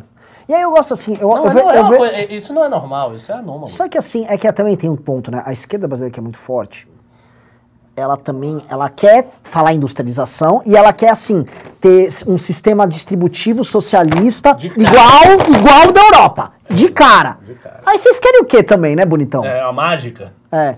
Acho muito engraçado. Não, eu quero, assim, eu quero direitos e eu quero um debate público alemão. Exato. Eu quero viver como na Suécia. Porque eles viajam pra lá Porque e querem também tem imitar. outro ponto do estágio de desenvolvimento. Em todos os países, o estágio inicial de desenvolvimento sempre era uma merda pro Mano, trabalhador. é pra caralho. E foi assim nos países socialistas É. também. Olha lá como era a condição de trabalho na indústria soviética ou na indústria chinesa do início da era Deng Xiaoping. Era ruim, muito ruim. As pessoas não tinham dinheiro para nada e trabalhavam que nem escravos. Então, até, até você conseguir ter um surplus de produtividade para distribuir, você primeiro você precisa criar o setor. E o setor foi destruído, porque havia alguma coisa ali monopolisticamente, na época de Getúlio e tal, não sei o que, depois se diluiu, Sim. acabou, ninguém voltou e já era. Sim. Já era. Sim. E sobrou o agro. É. Que, é, assim, é o que resta. Tá? É que resta. Gostem ou não, falem o que quiser, o que resta ainda é competitivo. E, enfim, é, é- é Mas uma- não gera emprego, né? É, e assim, esse, Esse esse assunto, esse assunto pra mim é muito irritante, porque eu não consigo ver ninguém falando disso. Eu não consigo ver. Assim, eu queria muito falar com os economistas, os, os bonzões mesmo. Eu queria falar com Marcos Lisboa. Porque esse assunto tem que ser trazido, cara. Eu não consigo. Porque eu, eu- eu falo dos efeitos até sociológicos, culturais da gente reindustrializar o Brasil. Tem, tem esse efeito que o pessoal não leva. Por que caralho? Que é, assim, é o efeito central da cultura capitalista. É. A indústria, é ligado à indústria. O- o- a região do ABC de São Paulo, eu sei que é muito fácil falar, ah, uma cidade de 10 mil habitantes no interior do Rio Grande do Sul tem o melhor IADH do Brasil, ou, ou Vinhedo tem uns 10, melhor, uns 10 melhores. Não, as cidadezinhas ali de 30, Vila tem seus 70 mil habitantes. Mas, por exemplo, São Caetano do Sul foi a cidade com maior IDH do Brasil por muito tempo. E ainda é uma dos maiores. São Caetano não é uma cidade pequena. São Bernardo tem um belo IDH, Santo André tem IDH, tem pessoas bem formadas, porque é uma massa que foi uma massa gigantesca de pessoas. E aí, filho de imigrante, filho de nordestino, todo mundo que foi lá trabalhou aos montes, e numa cultura de indústria, aí botou o filho para trabalhar, filho vira engenheiro, o outro vira produtor, tem uma metalúrgicazinha para fornecer para não sei o quê. Puta que pariu, puta de um IDH, puta de uma população bem formada.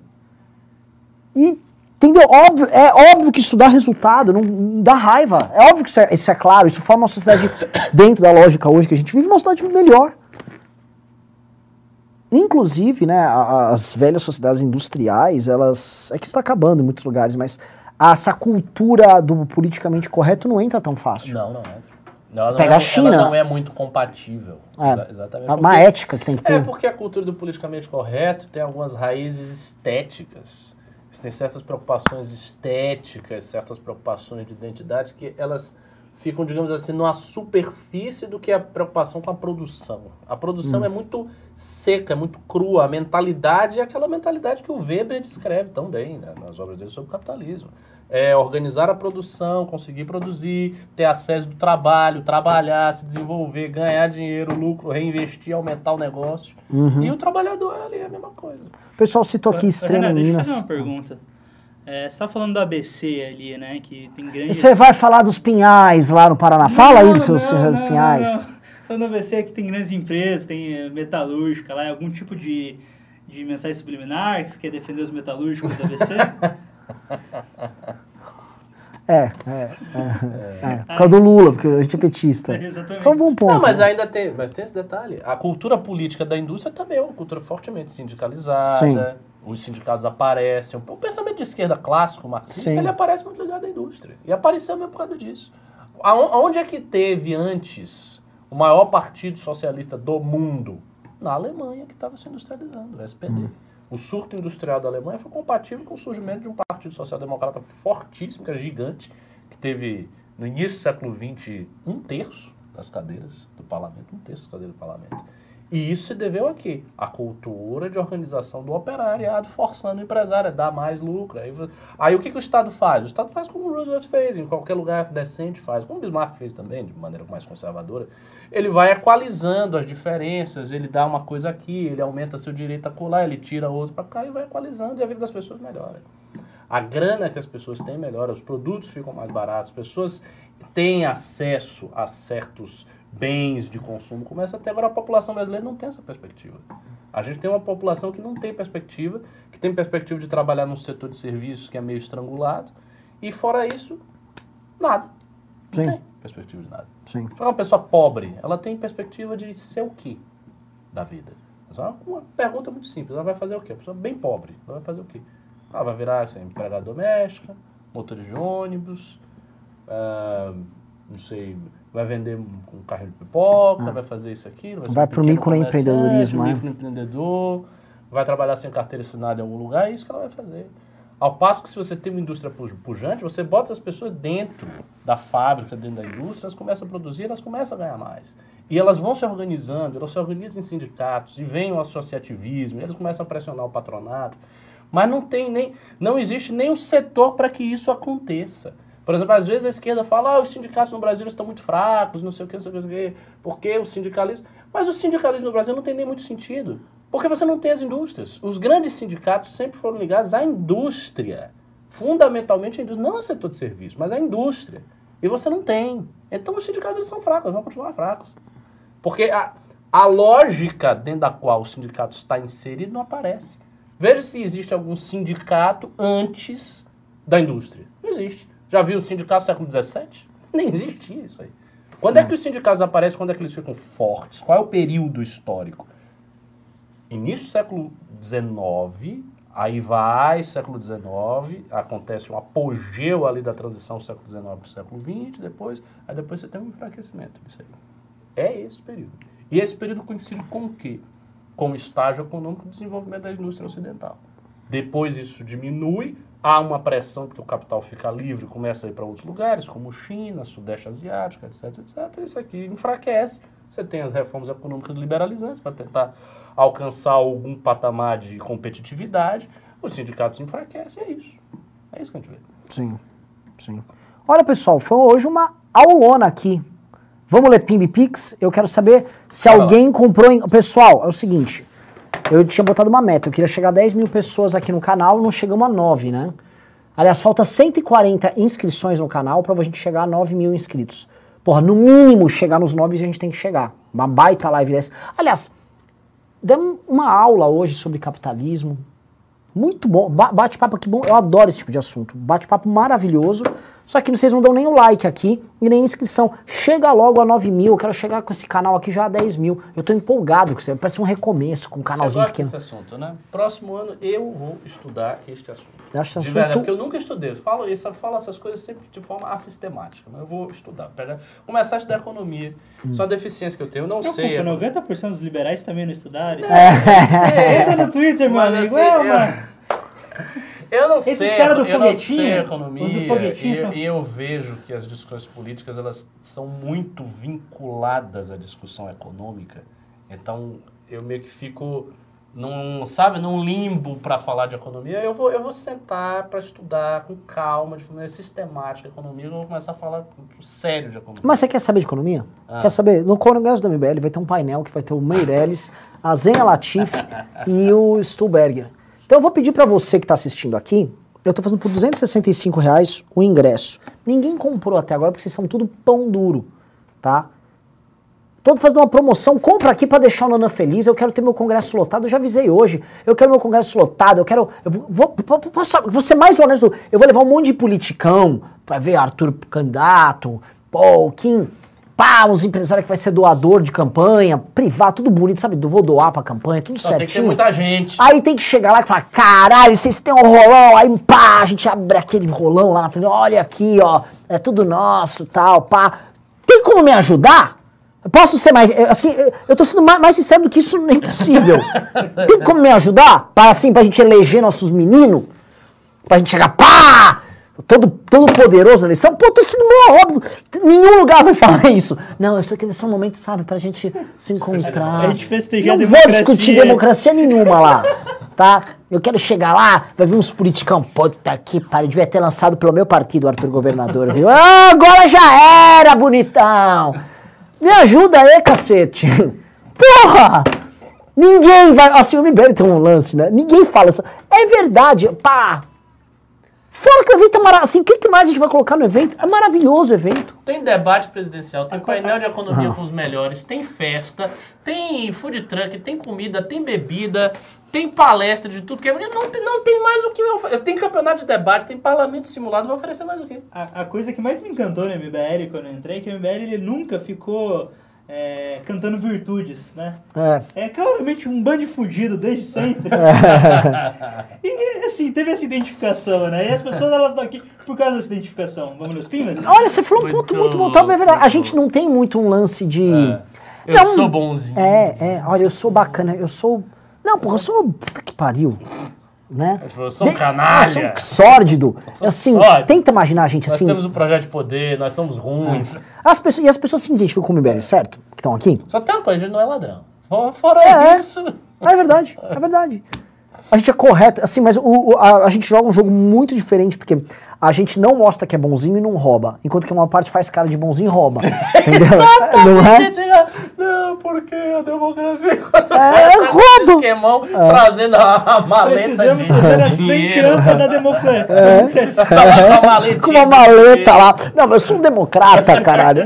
Ai, essa democracia. É, é verdade, é assim. E o que eu falo pra vocês, já que vocês se identificam com o MBL, entendeu? Vai estar aquele monte de candidato a presidente lá, aí eles vão ver aquela plateia e falar assim, esses moleques são foda. Então me ajuda, pelo MBL, por você, cacete. Você precisa ir. Você jovem também sabe que vai ter uma festa. Depois. Vai ter balada. Vai ter baladinha. Então é o seguinte, festa. eu não quero me decepcionar com vocês que estão assistindo. Vai passar três minutos, a gente vai começar a ler os pimbas aí. Você vai ler? Leia. Então, qual é o seu nome aqui? Tinha um bucéfalo, você é quem? É, posso ser eu. Você é o gordão, né? Gordão do É o gordão, pelo amor de Deus. O gordão vai ler os pimbas, aí eu vou, eu vou abrir, daqui cinco minutos, por favor, às 20 e 20, eu vou abrir meu celular e vai ter aqui as... Posso contar com vocês? Porque é a nossa guerra, cacete. Tem que lutar a nossa guerra. Vamos lá. O Hugo Vigolo mandou 10 reais. Will, pede pro Rubinho me responder na live sobre a minha primeira pergunta enviada no e-mail. Vale a pena. Faço, faço média veterinária, todo dia estudo algo de gado e me lembro do mito. KKK. Acho que o Hugo mandou a hora que o Rubinho tava aqui É, ar. felizmente a o gente. Foi é, Foi, foi o- ele que mandou Pimba na sexta-feira, pediu pra falar comigo. A gente recebeu o e-mail. É, eu passei pro jurídico, Hugo. acho que eles não conseguiram te responder ainda, mas amanhã eu dou uma pressionada Ah, o Hugo e Vigolo? responde. Você não respondeu o Hugo Vigolo até agora. Eu mandei pro jurídico. Ah, mandei pro jurídico. Você- O jurídico é, é tipo, ele quer os projetos de lei. Isso. Isso não é mandar pro jurídico, é pra falar qualquer um lá. É, é porque. É, fa- fala, Gordão, fala, gordão. chega lá e fala. Ó, É. ó, tem um negócio aqui, vai, por favor. É Aqui, o Canutos Bet mandou 5 reais. Todos os, presidentes no Bra... Todos os presidentes no Brasil sempre tiveram cabelo. Tá na hora de termos um presidente careca. Hashtag Renan Presidente. Assim, a campanha não para. Hoje fizeram vídeo, cara. Isso aí, isso aí tá foda. É, se, se começar a ficar grande demais, é isso aí. Aí é só, aí a gente pega um partido de aluguel e vai. Foda-se. O Robson, alguma coisa alemão, mandou 10 reais. É, Henrique de Fênix voltou. Não desista. Faça elevar o cosmo do seu coração para todo mal, combater, despertar o poder. Sua constelação sempre há de proteger. O que, que ele falou? Rene de Fênix? Henrique. Henrique de Fênix. Ike Renan. Ah! Henrique. Ah! Nossa, bem lembrado. É, essa eu não, não peguei porque não assisti. Ah, você não sabe o que você perdeu. Você não. É sério? Você não viu Cavaleiros do Zodíaco? Nunca? Não, é assim, eu já tentei come... eu, Meu eu tentei Deus, começar que geração. Que geração estranha. Geração estranha. Essa geração que não sabe quem é Ayrton Ah, Senna. para com Você tem, Ricardo, você tem memória efetiva. Se você assistir isso hoje, você vai assistir uma Eu vai- vai assistir assisti, eu comecei a assistir recentemente, foi ano passado, já adulto, não é uma merda. É Não. porque é assim, Cavaleiros do Zodíaco é um anime arquetípico. Então os diálogos eles são bobos, É? no sentido, não é um negócio sofisticado, eles são básicos, é- as situações são bobas e tal, mas ele é feito pra isso, ele é um anime arquetípico. Sim. É que nem, sei lá, você lê Homero, não tem, você não vai ver grandes reflexões psicológicas de Aquiles, é uma coisa simples, os personagens são meio chapados. Aqui, o Um Mas é Corpo bom. Saudável mandou dois reais, mandou 450 likes, zero dislike. O gado não achou esse canal ainda. Pois é, pois é, não tem gado ainda aqui. Vamos lá. O Diego Souza mandou 10 reais e falou: Como trabalhar com cultura, arte é, e audiovisual no Brasil? Qual a perspectiva de vocês e o que é possível fazer para essas áreas aqui no país? Nossa, responda você. Você é exatamente dessa área. De É, áudio, vai, cultura, gordão. Vai lá. Você procura outra coisa para trabalhar. Nossa, sempre uma mensagem esperançosa e otimista do Gordão MBL. Mas, Basicamente é, diz que você vai se lascar Não, e que não, assim, saia eu vou, disso. eu vou, vou falar, vou falar a real. É muito difícil trabalhar com arte no Brasil. Arte em geral, teatro, cinema. É, ou você vai mamar nas gordas tetas do governo e do Estado e viver de. de é, enfim, Lei e essas leis de incentivo, ou você dá sorte de pegar algum grupo que patrocine da iniciativa privada, mas é muito raro, muito raro mesmo. É, mas É falando em arte audiovisual, a gente vai lançar né, o nosso documentário, né, Renan? Puta, lá no congresso do MBL, nem falei, a gente tá lançando um filme, que não vai ver, você não vai ver todo, você vai ver uma espécie de um trailer lá, e que tem a ver com o lançamento do próprio Arthur. Isso me deu até uma ideia de vendas aqui. An- Anota aí pra depois.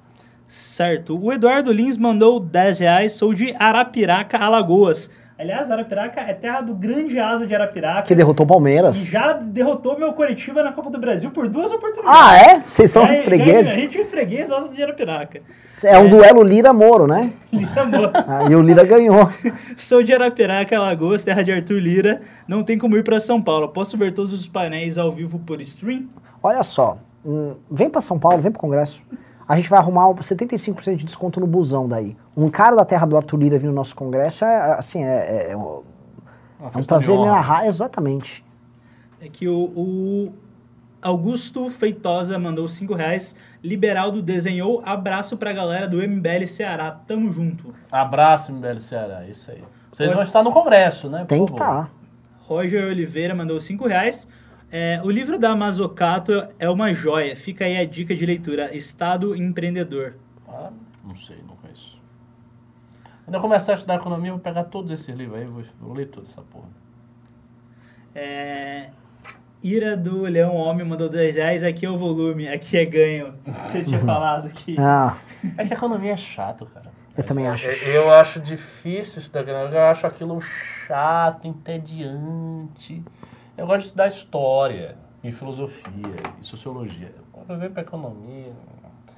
É que, é que nem estudar pauta polêmica. As pessoas adoram isso. Debate sobre aborto, debate sobre racismo. Eu acho tudo isso um saco. Quem lá quer saber de aborto, aborta aí, vai.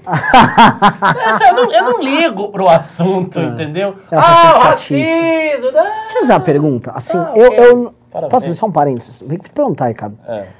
Eu não consigo entender as pessoas que são muito apaixonadas pró e contra o assunto do aborto.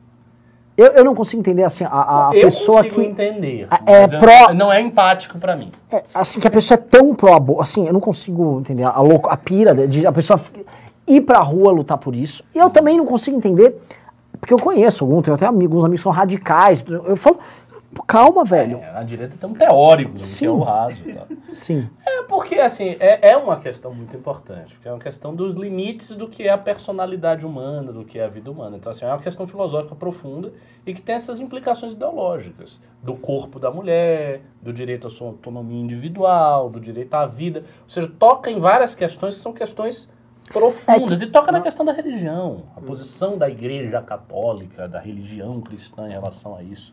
Então isso acaba suscitando por parte de quem é de esquerda, né, de quem tem uma visão de que as religiões são obsoletas e atrapalham o progresso, um, um impacto muito forte por isso. Agora, é, é uma questão, pra mim, É, então pra eu mim não me eu Sabe por quê? Eu não consigo. é, é, o que eu vejo assim, nos militantes de ambos lados, eu vejo uma paixão muito grande Muito. colocada no tema, sendo que existem outros temas que envolvem vidas humanas que são bem mais é, vi- visivelmente é, sensíveis do que o tema do aborto. O que eu quero dizer é o seguinte. é, tem coisas que deveriam naturalmente fazer essas pessoas ficarem mais sensíveis, tanto a pró quanto contra. Só que eu vejo que não. E às vezes me parece que em muitos casos é fingido. Pode ser, em muitos casos eu acho que é fingido, mas eu ainda é sincero. Queria falar que o Gordão está se contorcendo aqui Ah, né, é. nos bastidores para não falar coisas sobre o tema. Cuidado. Então, Gordão, você tá, se- gordão, se você fala muita besteira, gordão. Se segura. É, Tem que segurar se sua onda piada Maligno. muito que Você é muito maligno. Aqui nós somos um momento político. Quando a gente montar um grupo de humor negro, ah, você vai estar É livre você de e falar. Vamos lá. É, o Hugo mandou 10 reais. Sou engenheiro mecatrônico e sempre atuei em setores administrativos. E hoje uso a função para programar Excel. KKKKK. Porém, valorizo meu estudo, pois me ajudou a perceber o potencial do Bitcoin, do Bitcoin logo cedo. Não, perceber o potencial do Bitcoin é certamente a coisa mais revolucionária que você fez na sua vida. Se eu tivesse percebido É. que eu conheci o Bitcoin quando era menos de um real, eu seria multimilionário hoje, né? Não estaria nem trabalhando, eu seria doador do MPL. Mas é a vida, né? Não percebi, fui idiota. Eu também. Pior que assim, já me falaram tanto Bitcoin quando não valia nada. Eu falava, eu não tenho dinheiro nenhum, o que, que adianta eu botar mil reais? Mano, eu tava rico se eu botasse mil reais.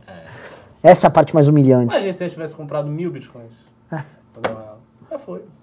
Pior que não já foi, sabe por quê? Porque a gente cometeria vários erros, inclusive vender. Sim. Quando tivessem as subidas, a gente achava, porra, lucrei, eu tô com 10 mil reais, nossa, botei mil, vou lucrar 10 mil. É. Aí daqui a vários anos ia ser de 10, 100 milhões. É. É difícil. Foi- aquilo ali foi uma decisão de fé. A galera que ganhou dinheiro, ela Isso. tinha fé na parada. Sim. Eu queria ter tido uma fase libertária só pra ter essa fé. E depois, sei lá, eu abandonava. Depois de uns cinco anos. Eu não tive. Agora eu tô nessa. Eu tô o Fred, Tá o Pedro, meu irmão. Não. Compre e Eu segure. também. É. Eu agora eu tenho fé no Bitcoin. Você é um hodler. Holder. Total. Eu É, deixei. holder? Não, eu não É que quero escreve hodler. Tudo De pode acontecer. Eu E, sei, mas... inclusive, uma na minha cabeça é o seguinte: se o Bitcoin zerar, se eu perder tudo, não importa. Eu tô com. eu- é, é fé. A vinda de Jesus, É, é, a eu fé. tô nessa. acredito e acabou. Eu tô nessa. E assim, eu tô vencendo. Então, Também, então é. Estamos vencendo. é. É, o Rafael Barlatti mandou 5 reais. Que país tem um militante de centro-direita que já é calvo aos 35 anos? Só o Brasil, Zil, Zil. Mais um pra presidência. Eu não tô falando assim, eu- eu- você acha, assim, tem pessoas carecas com 20, É, 23. o, cara- o calvo aos 20 é um negócio muito triste. É, É um dos negócios mais tristes, assim, que... é, é feio, dizer. é feio. Acho que ser calvo aos 20 é pior que ser broxa. Não, isso aí você Não, tá exagerando é. um pouco, né? É porque daí ele vai querer combater a calvície. Senhores, o que vocês preferem, vocês são jovens? Serem calvos ou serem brochas? Nova enquete. Lá, O Tenente Bigode... Eu posso falar com, com...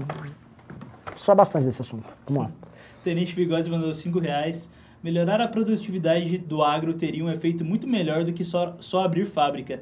Devemos abraçar a função de fazendão e fazer isso muito bem. Não, Mas o agro já é muito produtivo. A questão é, a seguinte, a gente tá espremendo um limão que não tem também... Vai o que? Aumentar em 10 vezes a produtividade do Não, agro? tem um Não tem que detalhe. Eu tenho um detalhe. Assim, a gente tá partindo de uma premissa que assim, o Brasil fez um puta de um trabalho. E aí eis um ponto, tá? Foi um trabalho de Estado também. Tem que ler sobre, como é que chamava? As frentes. As frentes colonizadoras, que pegaram aquele bando de gaúcho e saiu mandando gaúcho lá pra puta que pariu. Foi gaúcho pra Amapá, foi gaúcho pra Rondônia, foi gaúcho pra Mato Grosso, foi pra gaúcho pra Goiás. Você vai pro interior de Goiás, tem um monte de gente com sobrenome alemão. Um monte. Você vai pro interior do Mato Grosso, um monte de gente. Pegaram essa gauchada, colonizada. Tem gaúcho agora na Bahia.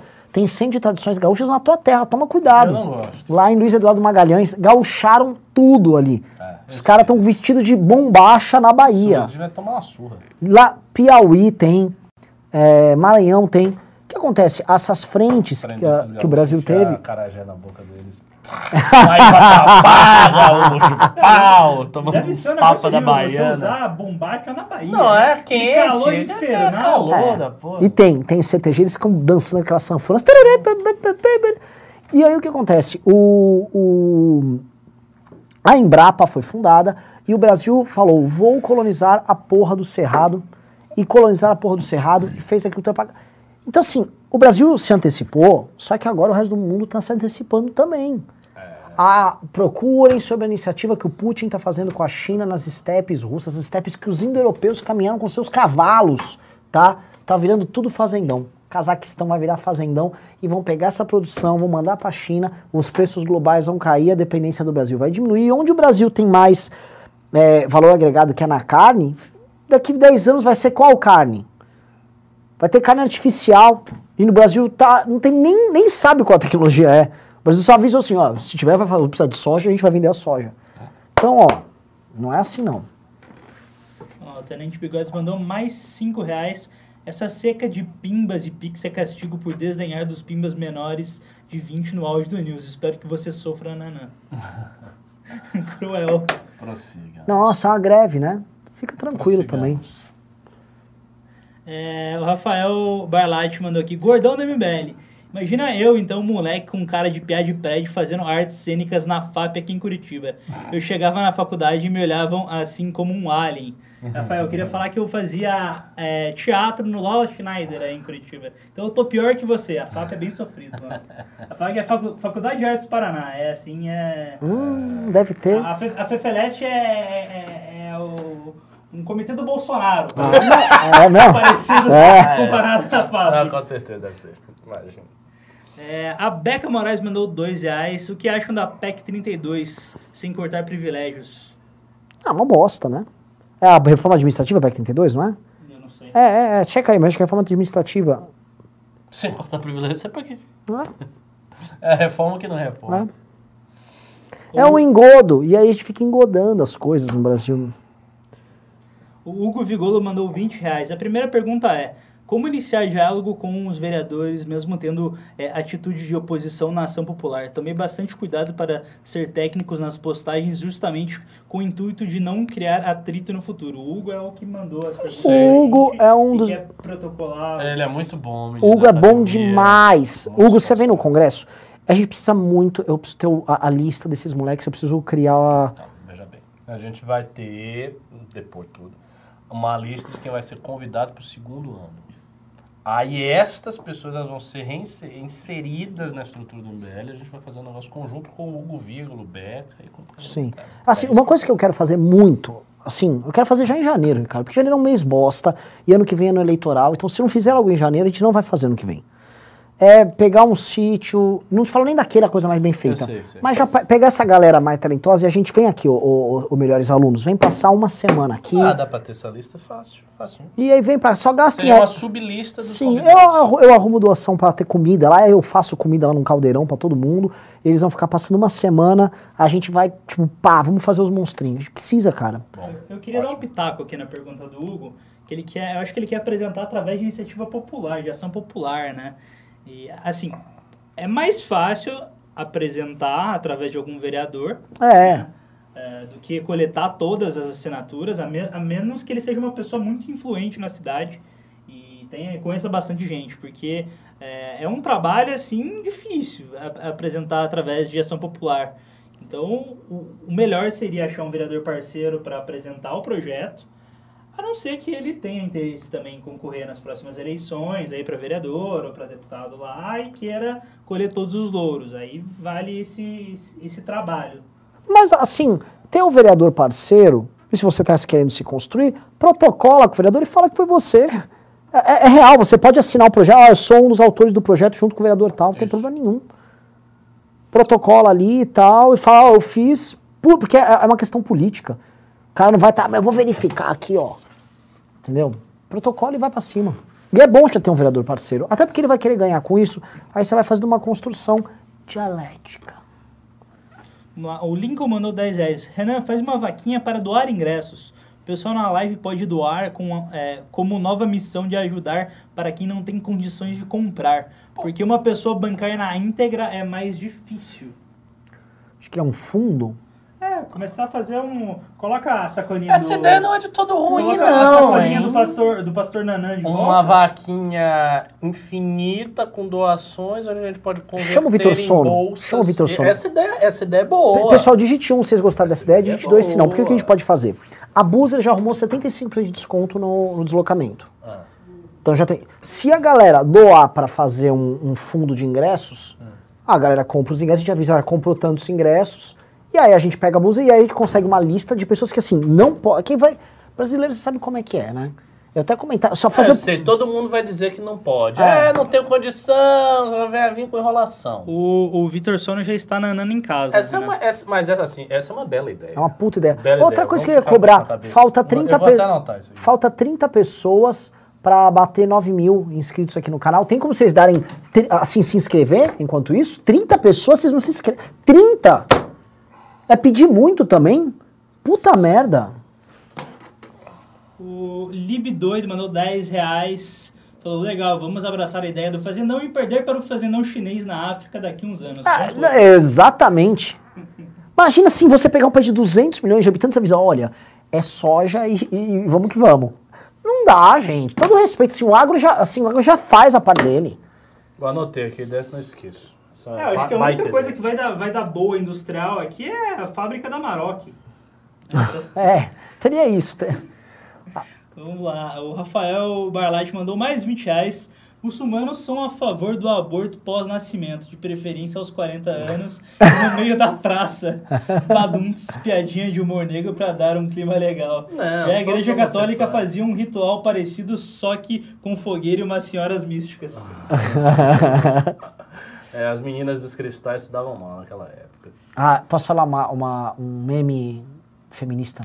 Eu, eu- somos netas das bruxas que vocês não conseguiram queimar. Porra nenhuma. É, tu, porra. Ah, tu, ah, é, ah, tu é neta da, de, de, de, Dona Rosa da É, é isso mesmo! Crenha, crenha frente da, da Assembleia de Deus, É. de sai de qualquer fala que a avó era bruxa. Muito raro achar a família que seja mesmo. Eu, acho, eu, eu conheço, sabia? A família que vem mesmo de- dos, dos pagãos lá da Vila de Gaia, de Portugal.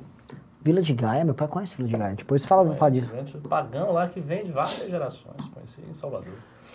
O Samir Arabi mandou 5 reais. Não sei se vocês perceberam, mas o leitoso do Leandro Ruschel está morrendo de medo de ser preso também. Por que será, né? Porque ele... Aqui... Bom, fala, Ricardo. Não, todos eles estão com medo. Todos eles estão com medo. O Ruschel e o... aquele outro cara, o Facuri... Aliás, que desperdício o Facuri ter ido na CPI, eles nem saberem o que cobrar do Facuri.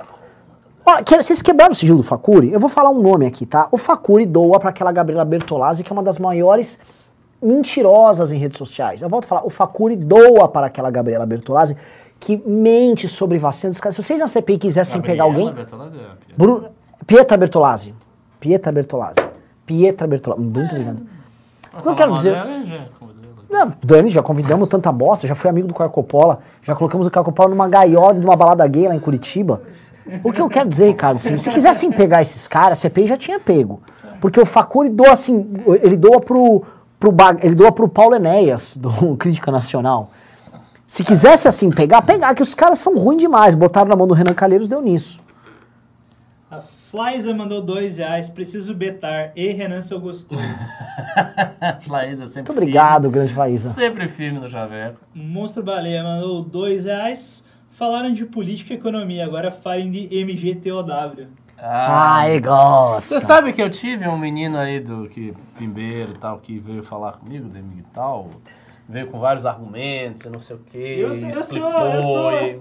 eu sou a favor da teoria. Cara, eu sou- acho a eu mesma sou um- coisa que eu falei, não, assim, nada mudou minha opinião, pra mim é um movimento muito é, do fracassado, uma grande bobagem. assim. Exatamente. Mas assim, qual é o ponto do. do- eu queria entender o ponto. Eu, eu fui ver canais disso, tá? Eu tô entrando sobre esse assunto porque. É sério? Aham. Daqui eu tô a ent- pouco ele vira. Não, não viro, né? Eu sou anti com isso, porque isso. eu sou um cara pró-hierarquia. E eu acho que é uma mulher. Que você fala, ah, mas as mulheres Não, Renan, Renan, interesseiras. calma. muito cuidado no que você vai falar a partir de agora.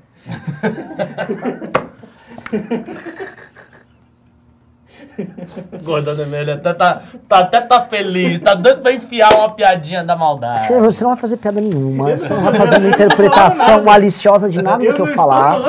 Porque eu vou defender mulher aqui. Não, mulher serve pra ser respeitada, por favor. Não, o Gordão parou. Cara, Gordão para, velho. Gordão não se contém. Vamos continuar com o programa, vai. Bora. Acabou. Gordão. Gordão não deixou falar desse, de Pode assuntos. falar, que os filmes acabaram, são os. Migtal, vai. Ah, Vitor Sono, vamos ver se entrou. Olha, parabéns, pessoal. Ninguém comprou o ingresso aqui. Em compensação, teve uma chuva de venda na loja. Na loja? Na, na- na loja normal do Congresso. Ainda bem. Não tô entendendo por quê, É. né? Ah. Mas eu acho que essa ideia da vaquinha vai mudar muita coisa. Eu também acho. Eu tô, também eu tô acho. sentindo que essa ideia da vaquinha... E a gente vai fazer o seguinte: pra galera selecionar, vamos fazer o seguinte: eu vou, vamos pensar, vou falar com o Vitor Sono amanhã. A gente vai abre a vaquinha, aí vai dando, ó, já conseguimos tantas vagas tal. E paralelamente a gente vai passando no News 10 pessoas que vão aplicando. Manda um vídeo, oi, meu nome é Fulano, eu quero ir no congresso, mas não tenho grana tal. Faz um videozinho e a galera decide se o cara vai ou não. Boa ideia. Né? Boa ideia. Boa ideia. Se, se pegar a cultura... Daqui a- até o final a gente vai nisso aí. Gostei, gostei. Né? Você vai criar um monstro, Renan. A gente já criou tantos, né? A gente já criou tantos. Mas só sobre o negócio de migtal aí. É, é, o que, que é um migtal? Só pra eu entender.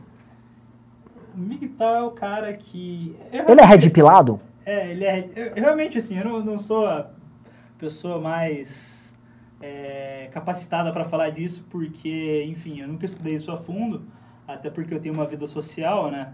Mas. Ah, é, prossegue, é, gordão. É, é é algo como é, você tirar o foco de mulher da sua vida e você focar em si mesmo, na sua construção pessoal. Mas pra que você vai focar disso se não for pegar a mulher?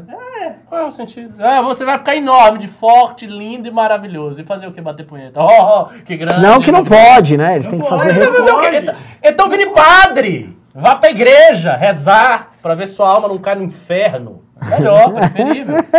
O que, que é um padre? Alguém que se auto- auto-aprimora o espírito. Em tese, né? Porque hoje em dia, às vezes, é o cara que mete a mão na bunda das crianças. Mas, enfim, não sendo este caso, é o cara que se auto-aprimora, que Não. quer Deus, que olha lá, Não, mas que assim, reza. na real, na real, na real mesmo, é assim, um bando de, de jovem beta que não sabe conversar com mulher, Aí fica, mas elas ficam destruindo meu coração. É, Mas o, o rapaz que argumentou, ele, ele desenvolveu um raciocínio interessante, até eu respeito, foi inteligente ele. Ele disse o seguinte, que existe uma disparidade hoje em dia que dá às mulheres excessivos direitos, excessivas Verdade. liberdades, excessivas coisas. Então, que o movimento migtal seria basicamente uma recusa disso. Então, você rejeita tudo isso, meio que tentando forçar as mulheres, forçar a sociedade a reequilibrar as relações entre homens e mulheres. Só que tem um problema. Primeiro, é um movimento pequeno que sempre vai ser pequeno. Então, você não vai forçar a sociedade com um movimento que é pequeno. Tá? Primeira coisa. Segundo, não é um movimento que vai se traduzir em mudanças legislativas aonde interessa. Porque aonde é que esses direitos excessivos foram criados? Na Suprema Corte norte-americana, né? nas Suprema Cortes europeias, e daí todo mundo democrático foi copiando esses lugares. Você acha que o movimento migtal vai influenciar a decisão do cara da Suprema Corte? Não vai. Então, na prática, não resolve, não serve pra nada. Você a ideia de que você está resolvendo a questão social não, tá, não está resolvendo nada. As mulheres vão continuar do jeito que estão, os caras vão continuar do jeito que estão, a sociedade vai continuar do jeito que está.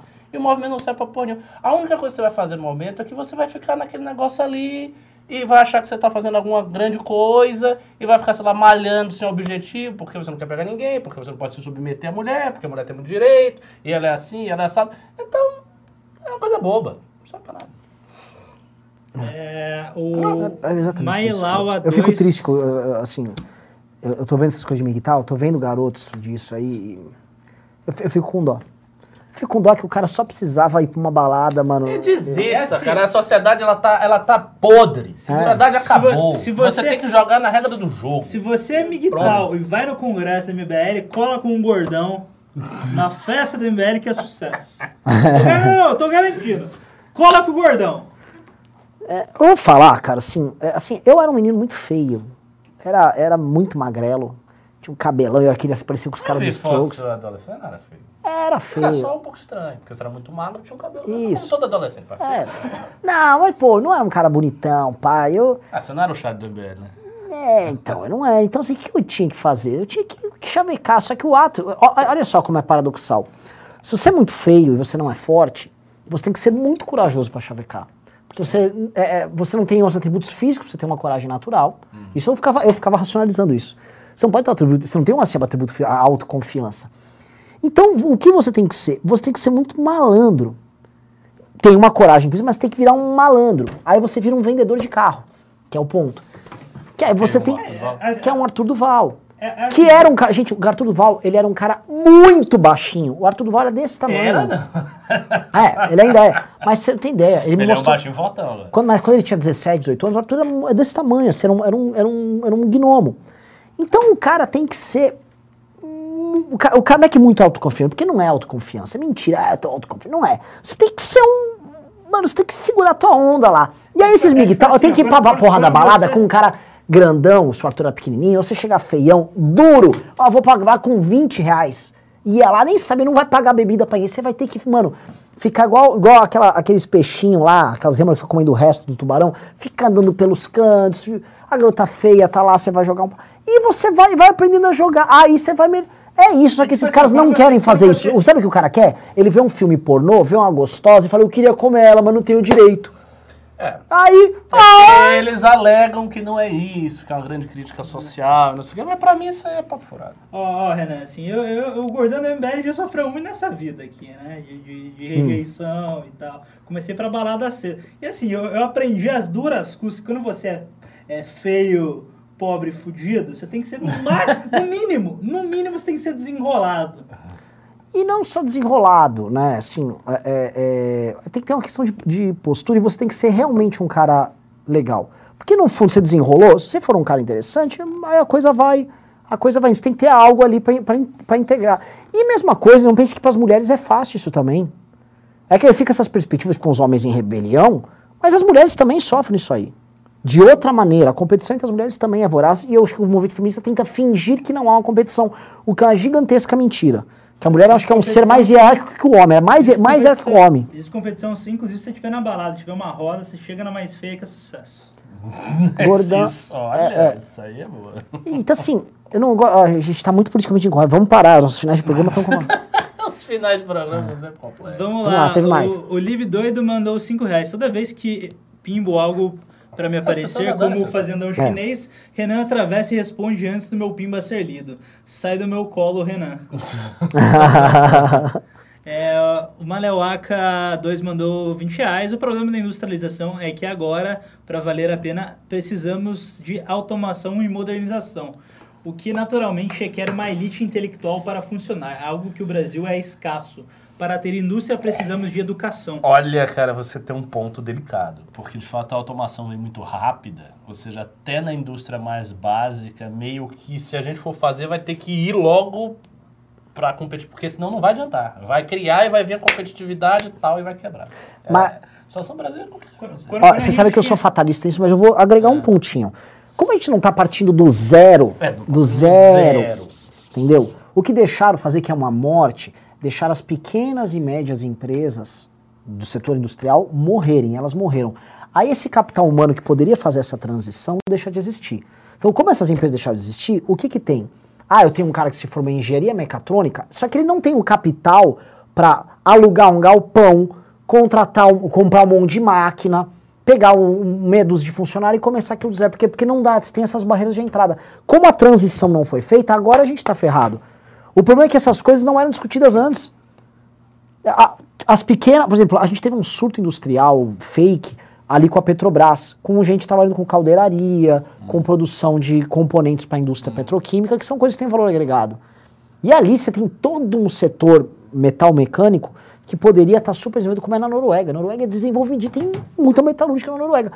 Pronto, tem a demanda ali e tem a tecnologia. Aqui era só fazer a transição legal. Só que não- Entendeu? É foda. Vamos lá, o Osso Baleia mandou dois reais. O gordão do MBL é o cara que tem as pílulas. Acho que é uma pérola. assim, devia ser. É, Ira do Leão mandou 20 reais. Se eu ia, ia falar nada. É, o Migtal sou eu. E como eu disse, Ah, Ricardo, o ponto não é mudar a sociedade, é descobrir felicidade em outras coisas, como tenho feito. Até parei de malhar para focar em outras coisas. Eu sei, amigo, mas veja, não são coisas excludentes, porque aí você está pressupondo que alguém que tem relação com mulheres, ou que sabe pegar as meninas, ou que namora, é uma pessoa que não tem nenhum outro horizonte de vida a não ser isso. A pessoa que não tem nenhum outro horizonte de vida a não ser isso é, na realidade, um maníaco sexual. Porque o cara Nossa. não- mas não é? O, Muito o cara bem não colocado. faz nada, ele não pensa nada a não ser em pegar mulheres. Não, não tem, não tem outro propósito. Ele não quer saber de emprego, ele não quer saber de malhar, ele não quer saber de ler, ele não quer saber de se desenvolver, ele não quer saber de nada. Ele não tem hobbies, ele não gosta de anime, ele não gosta de ver filme, ele não gosta de nada. O cara só quer comer mulher. Este cara, ele tem que ir para um psiquiatra, porque ele é maluco. Então, assim, é óbvio que dá para você ter uma vida sexual normal, trivial, como qualquer cara. E ter vários outros hobbies e gostos e coisas que você faz. Eu- Isso, isso, aliás, é o normal. Eu vou agregar um ponto nisso. Uma- um dos problemas, pra mim, que tem a ver com tudo isso, é que as gerações mais novas elas podem abdicar do convívio social e dos microtraumas sociais de você ter que se relacionar com pessoas que você não conhece fisicamente.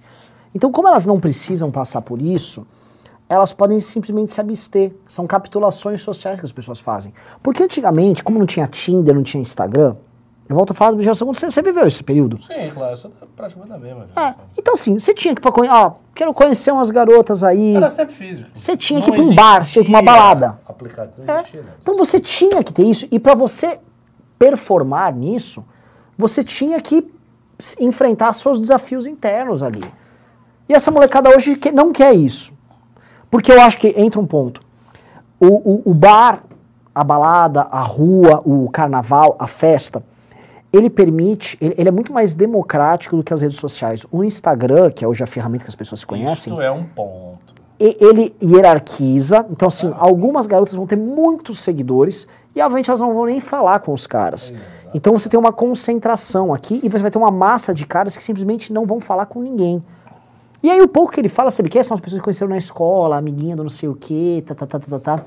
Então, o jogo da internet atrapalhou isso. Na verdade, o que o- esses caras têm que fazer, a meu ver, até para não serem pessoas solitárias e esquisitões, é romper com isso e ter uma vida social muito boa. Eu acho Mas verdade. é, você falou tudo. É exatamente isso. Vamos lá, Monstro Baleia é, mandou dois reais e falou: Nietzsche foi o primeiro migtal. Já vi, já vi suas frases. Não, não, Nietzsche, Nietzsche é outra categoria de gente. Não, não, não vamos comparar um gênio. Ele era, ele, assim, ele, ele era misógino, de fato. Mas, assim, vários gênios da história foram misóginos. Schopenhauer era também era até pior. É, o Leonardo Nietzsche dizia Guarizo que só mandou dava certo pra 10 se reais. aproximar de uma mulher com chicote. Nossa. Falas pesadíssimas. Mas ele foi apaixonado por uma mulher, que é uma mulher apaixonante da época dele, chamada Lu Salomé. Procure lá, Lu Salomé. Ela era uma Aí, grande aí. piranha genial. Ela Ah, pegava é? um bocado de gente e era também Ah, então é brilhante. por isso que ele é. que Ah, ele é Lu Salomé era incrível. Vamos lá, o Leonardo Guarizo Barbosa mandou 10 reais. Ira do Leão, tu vai no congresso? Vou te apresentar a Ana Lara Onca, a famosa Aninha. Ela tá interessada em você. O Ricardo conhece ela. Quem falou isso? Ai, meu Deus do Leandro céu. Guarizo Barbosa. Esse pi... Olha, Olha, isso aqui é uma das coisas. coragem, Ira Leão. Eu não entendi, Você não. Isso é uma das coisas mais. você entender, É. amigo. Caralho. Você vai ter um- uma grande surpresa. Se você soubesse os bastidores do MBL Verso, você ficaria enojado. Tô, tô falando aí de, é, de Tinder MBL, já teve. E as cenas que aconteciam lá, lá eram lamentáveis. É. Renan, tô pedindo pra você ler os pics aí. Ah, vou ler os É, pics vamos então. adiantar, né? Tá, vamos ter- ah, terminar o programa. Nossa, já estamos. Eu não... Ah, depois eu falo. Caraca, o- cadê o Vitor Sono? Aqui foram pouquíssimos pics. Vamos lá. O Hugo Vigolo disse: pô, não deixa o Rubinho fugir. Deixa- Gordão, o próximo news vai vir com, com essa sua solucionado.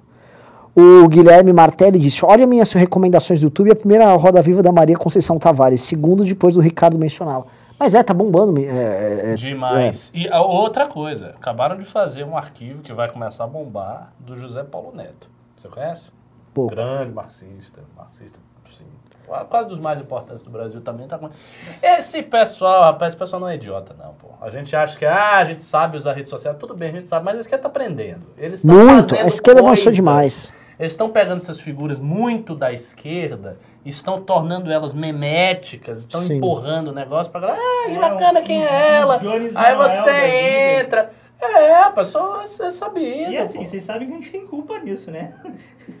Por quê? Vamos lá, vamos A ler. gente criou essa. Não, não, a gente não criou nada. Essa mecânica não foi a gente que É, inventou, pelo amor de Os Deus. caras entraram. Não tem o que fazer. O Érico Lúcio disse: comprem um ingresso, tô indo da Paraíba com a namorada lulista. Tenho que converter a mulher lá. Galera tá do caralho. Sucesso. Muito bom, hein? Muito bom, hein? Caralho, esse é um herói. Guilherme Benner disse: Sou calvo aos 20 e raspar a cabeça foi a melhor rejeição que tomei na vida. pois é. Acontece, cara. Pense assim, é melhor você ser calvo do que você ser broxa. É. Tá ótimo. Você tá no lucro. O- Pior se você fosse os dois. Hugo Vigolo disse: Vou sim, agradeço demais. O Hugo Vigolo disse: Exato, Renan, quero isso, mas fudi o 13 terceiro legal deles. Calma, mas sempre tem alguém que vai querer se aproximar. É, Gabriel disse: ah, Eu agora tenho impressionantes 6 reais na minha conta. Renan, fala da vaquinha, já falei. Lauro Kurtz Lana disse: Vocês poderiam assistir o comentário da Zoe Martins hoje no Morning Show? Está em 36 minutos do vídeo completo do Morning. Foi um excelente meme. Jesus. Joga pra. Passa pra galera pra fazer react. O Felipe de Souza Escupino disse: fake news do gordão. Saí com ele e voltamos sozinho pra casa dele. Perdeu uma mina porque não sabia nada de taxa de juros. Ai, meu É verdade! Deus! É Célebre verdade, episódio é da taxa de juros. A gente Comente sem falar os nomes. É, a gente foi numa baladinha open bar aqui, estávamos numa roda, estávamos, a roda eram três homens e uma garota, estavam ali, uma, uma disputa entre três homens. Um Ah, deles, já começou errado, Não, não, velho. e, e- e um deles, um deles começou a falar de taxa de juros Ah. é séria. com, com, com a garota e todos os outros da roda começaram a ficar. Tipo que idiota. o cara é um otário. O que que tá acontecendo? E o cara falando de taxa de juros, de liberalismo, do que pegou a menina. Aí, aí eu falei, não, eu desisto. Hoje foi demais pra mim, eu fui pra casa sozinho. Aí eu falei, não, eu, eu não- não quero passar por essas humilhações, não. É isso aí. Você conhece o Paulo Guedes? Manda essa na balada. Manda essa, vai ter sucesso. Uma que eu fiz, muito maldosa com o Liache, não chaveco, né? Mas a gente entra pra uma balada e o Liache é um chavequeiro. O Liache é foda. E aí E eu, chaveca até as minas que você tá é, chavecando. eu, dei o, eu dei o telefone do Paulo Guedes pro Liache. É, eu tava Aí- junto nessa. Ah, aí ele colava na gritou, quer xingar o Paulo Guedes? Ah, é. Nessa daí a gente tava na balada, a gente começou a ligar pro Paulo Guedes e mandar o, é, áudio no WhatsApp É, pra galera xingar, xingar ele. bom. É. Você vê que assim, a gente tem que extrair alguma coisa de bom desse filho da puta, né? Não é isso. Aí, o, por último, ah, o Eric Moura disse: Renan, é o único liberal que fala de indústria. Meu abraço cheio de graça pra você. Muito obrigado. E eu acho que é isso. Terminou o programa, pessoal. Terminamos. Fomos, já tá tarde. É, tô com É fome isso também. aí, é isso aí. Obrigado, galera. Beijos e abraços e fomos. Goodbye.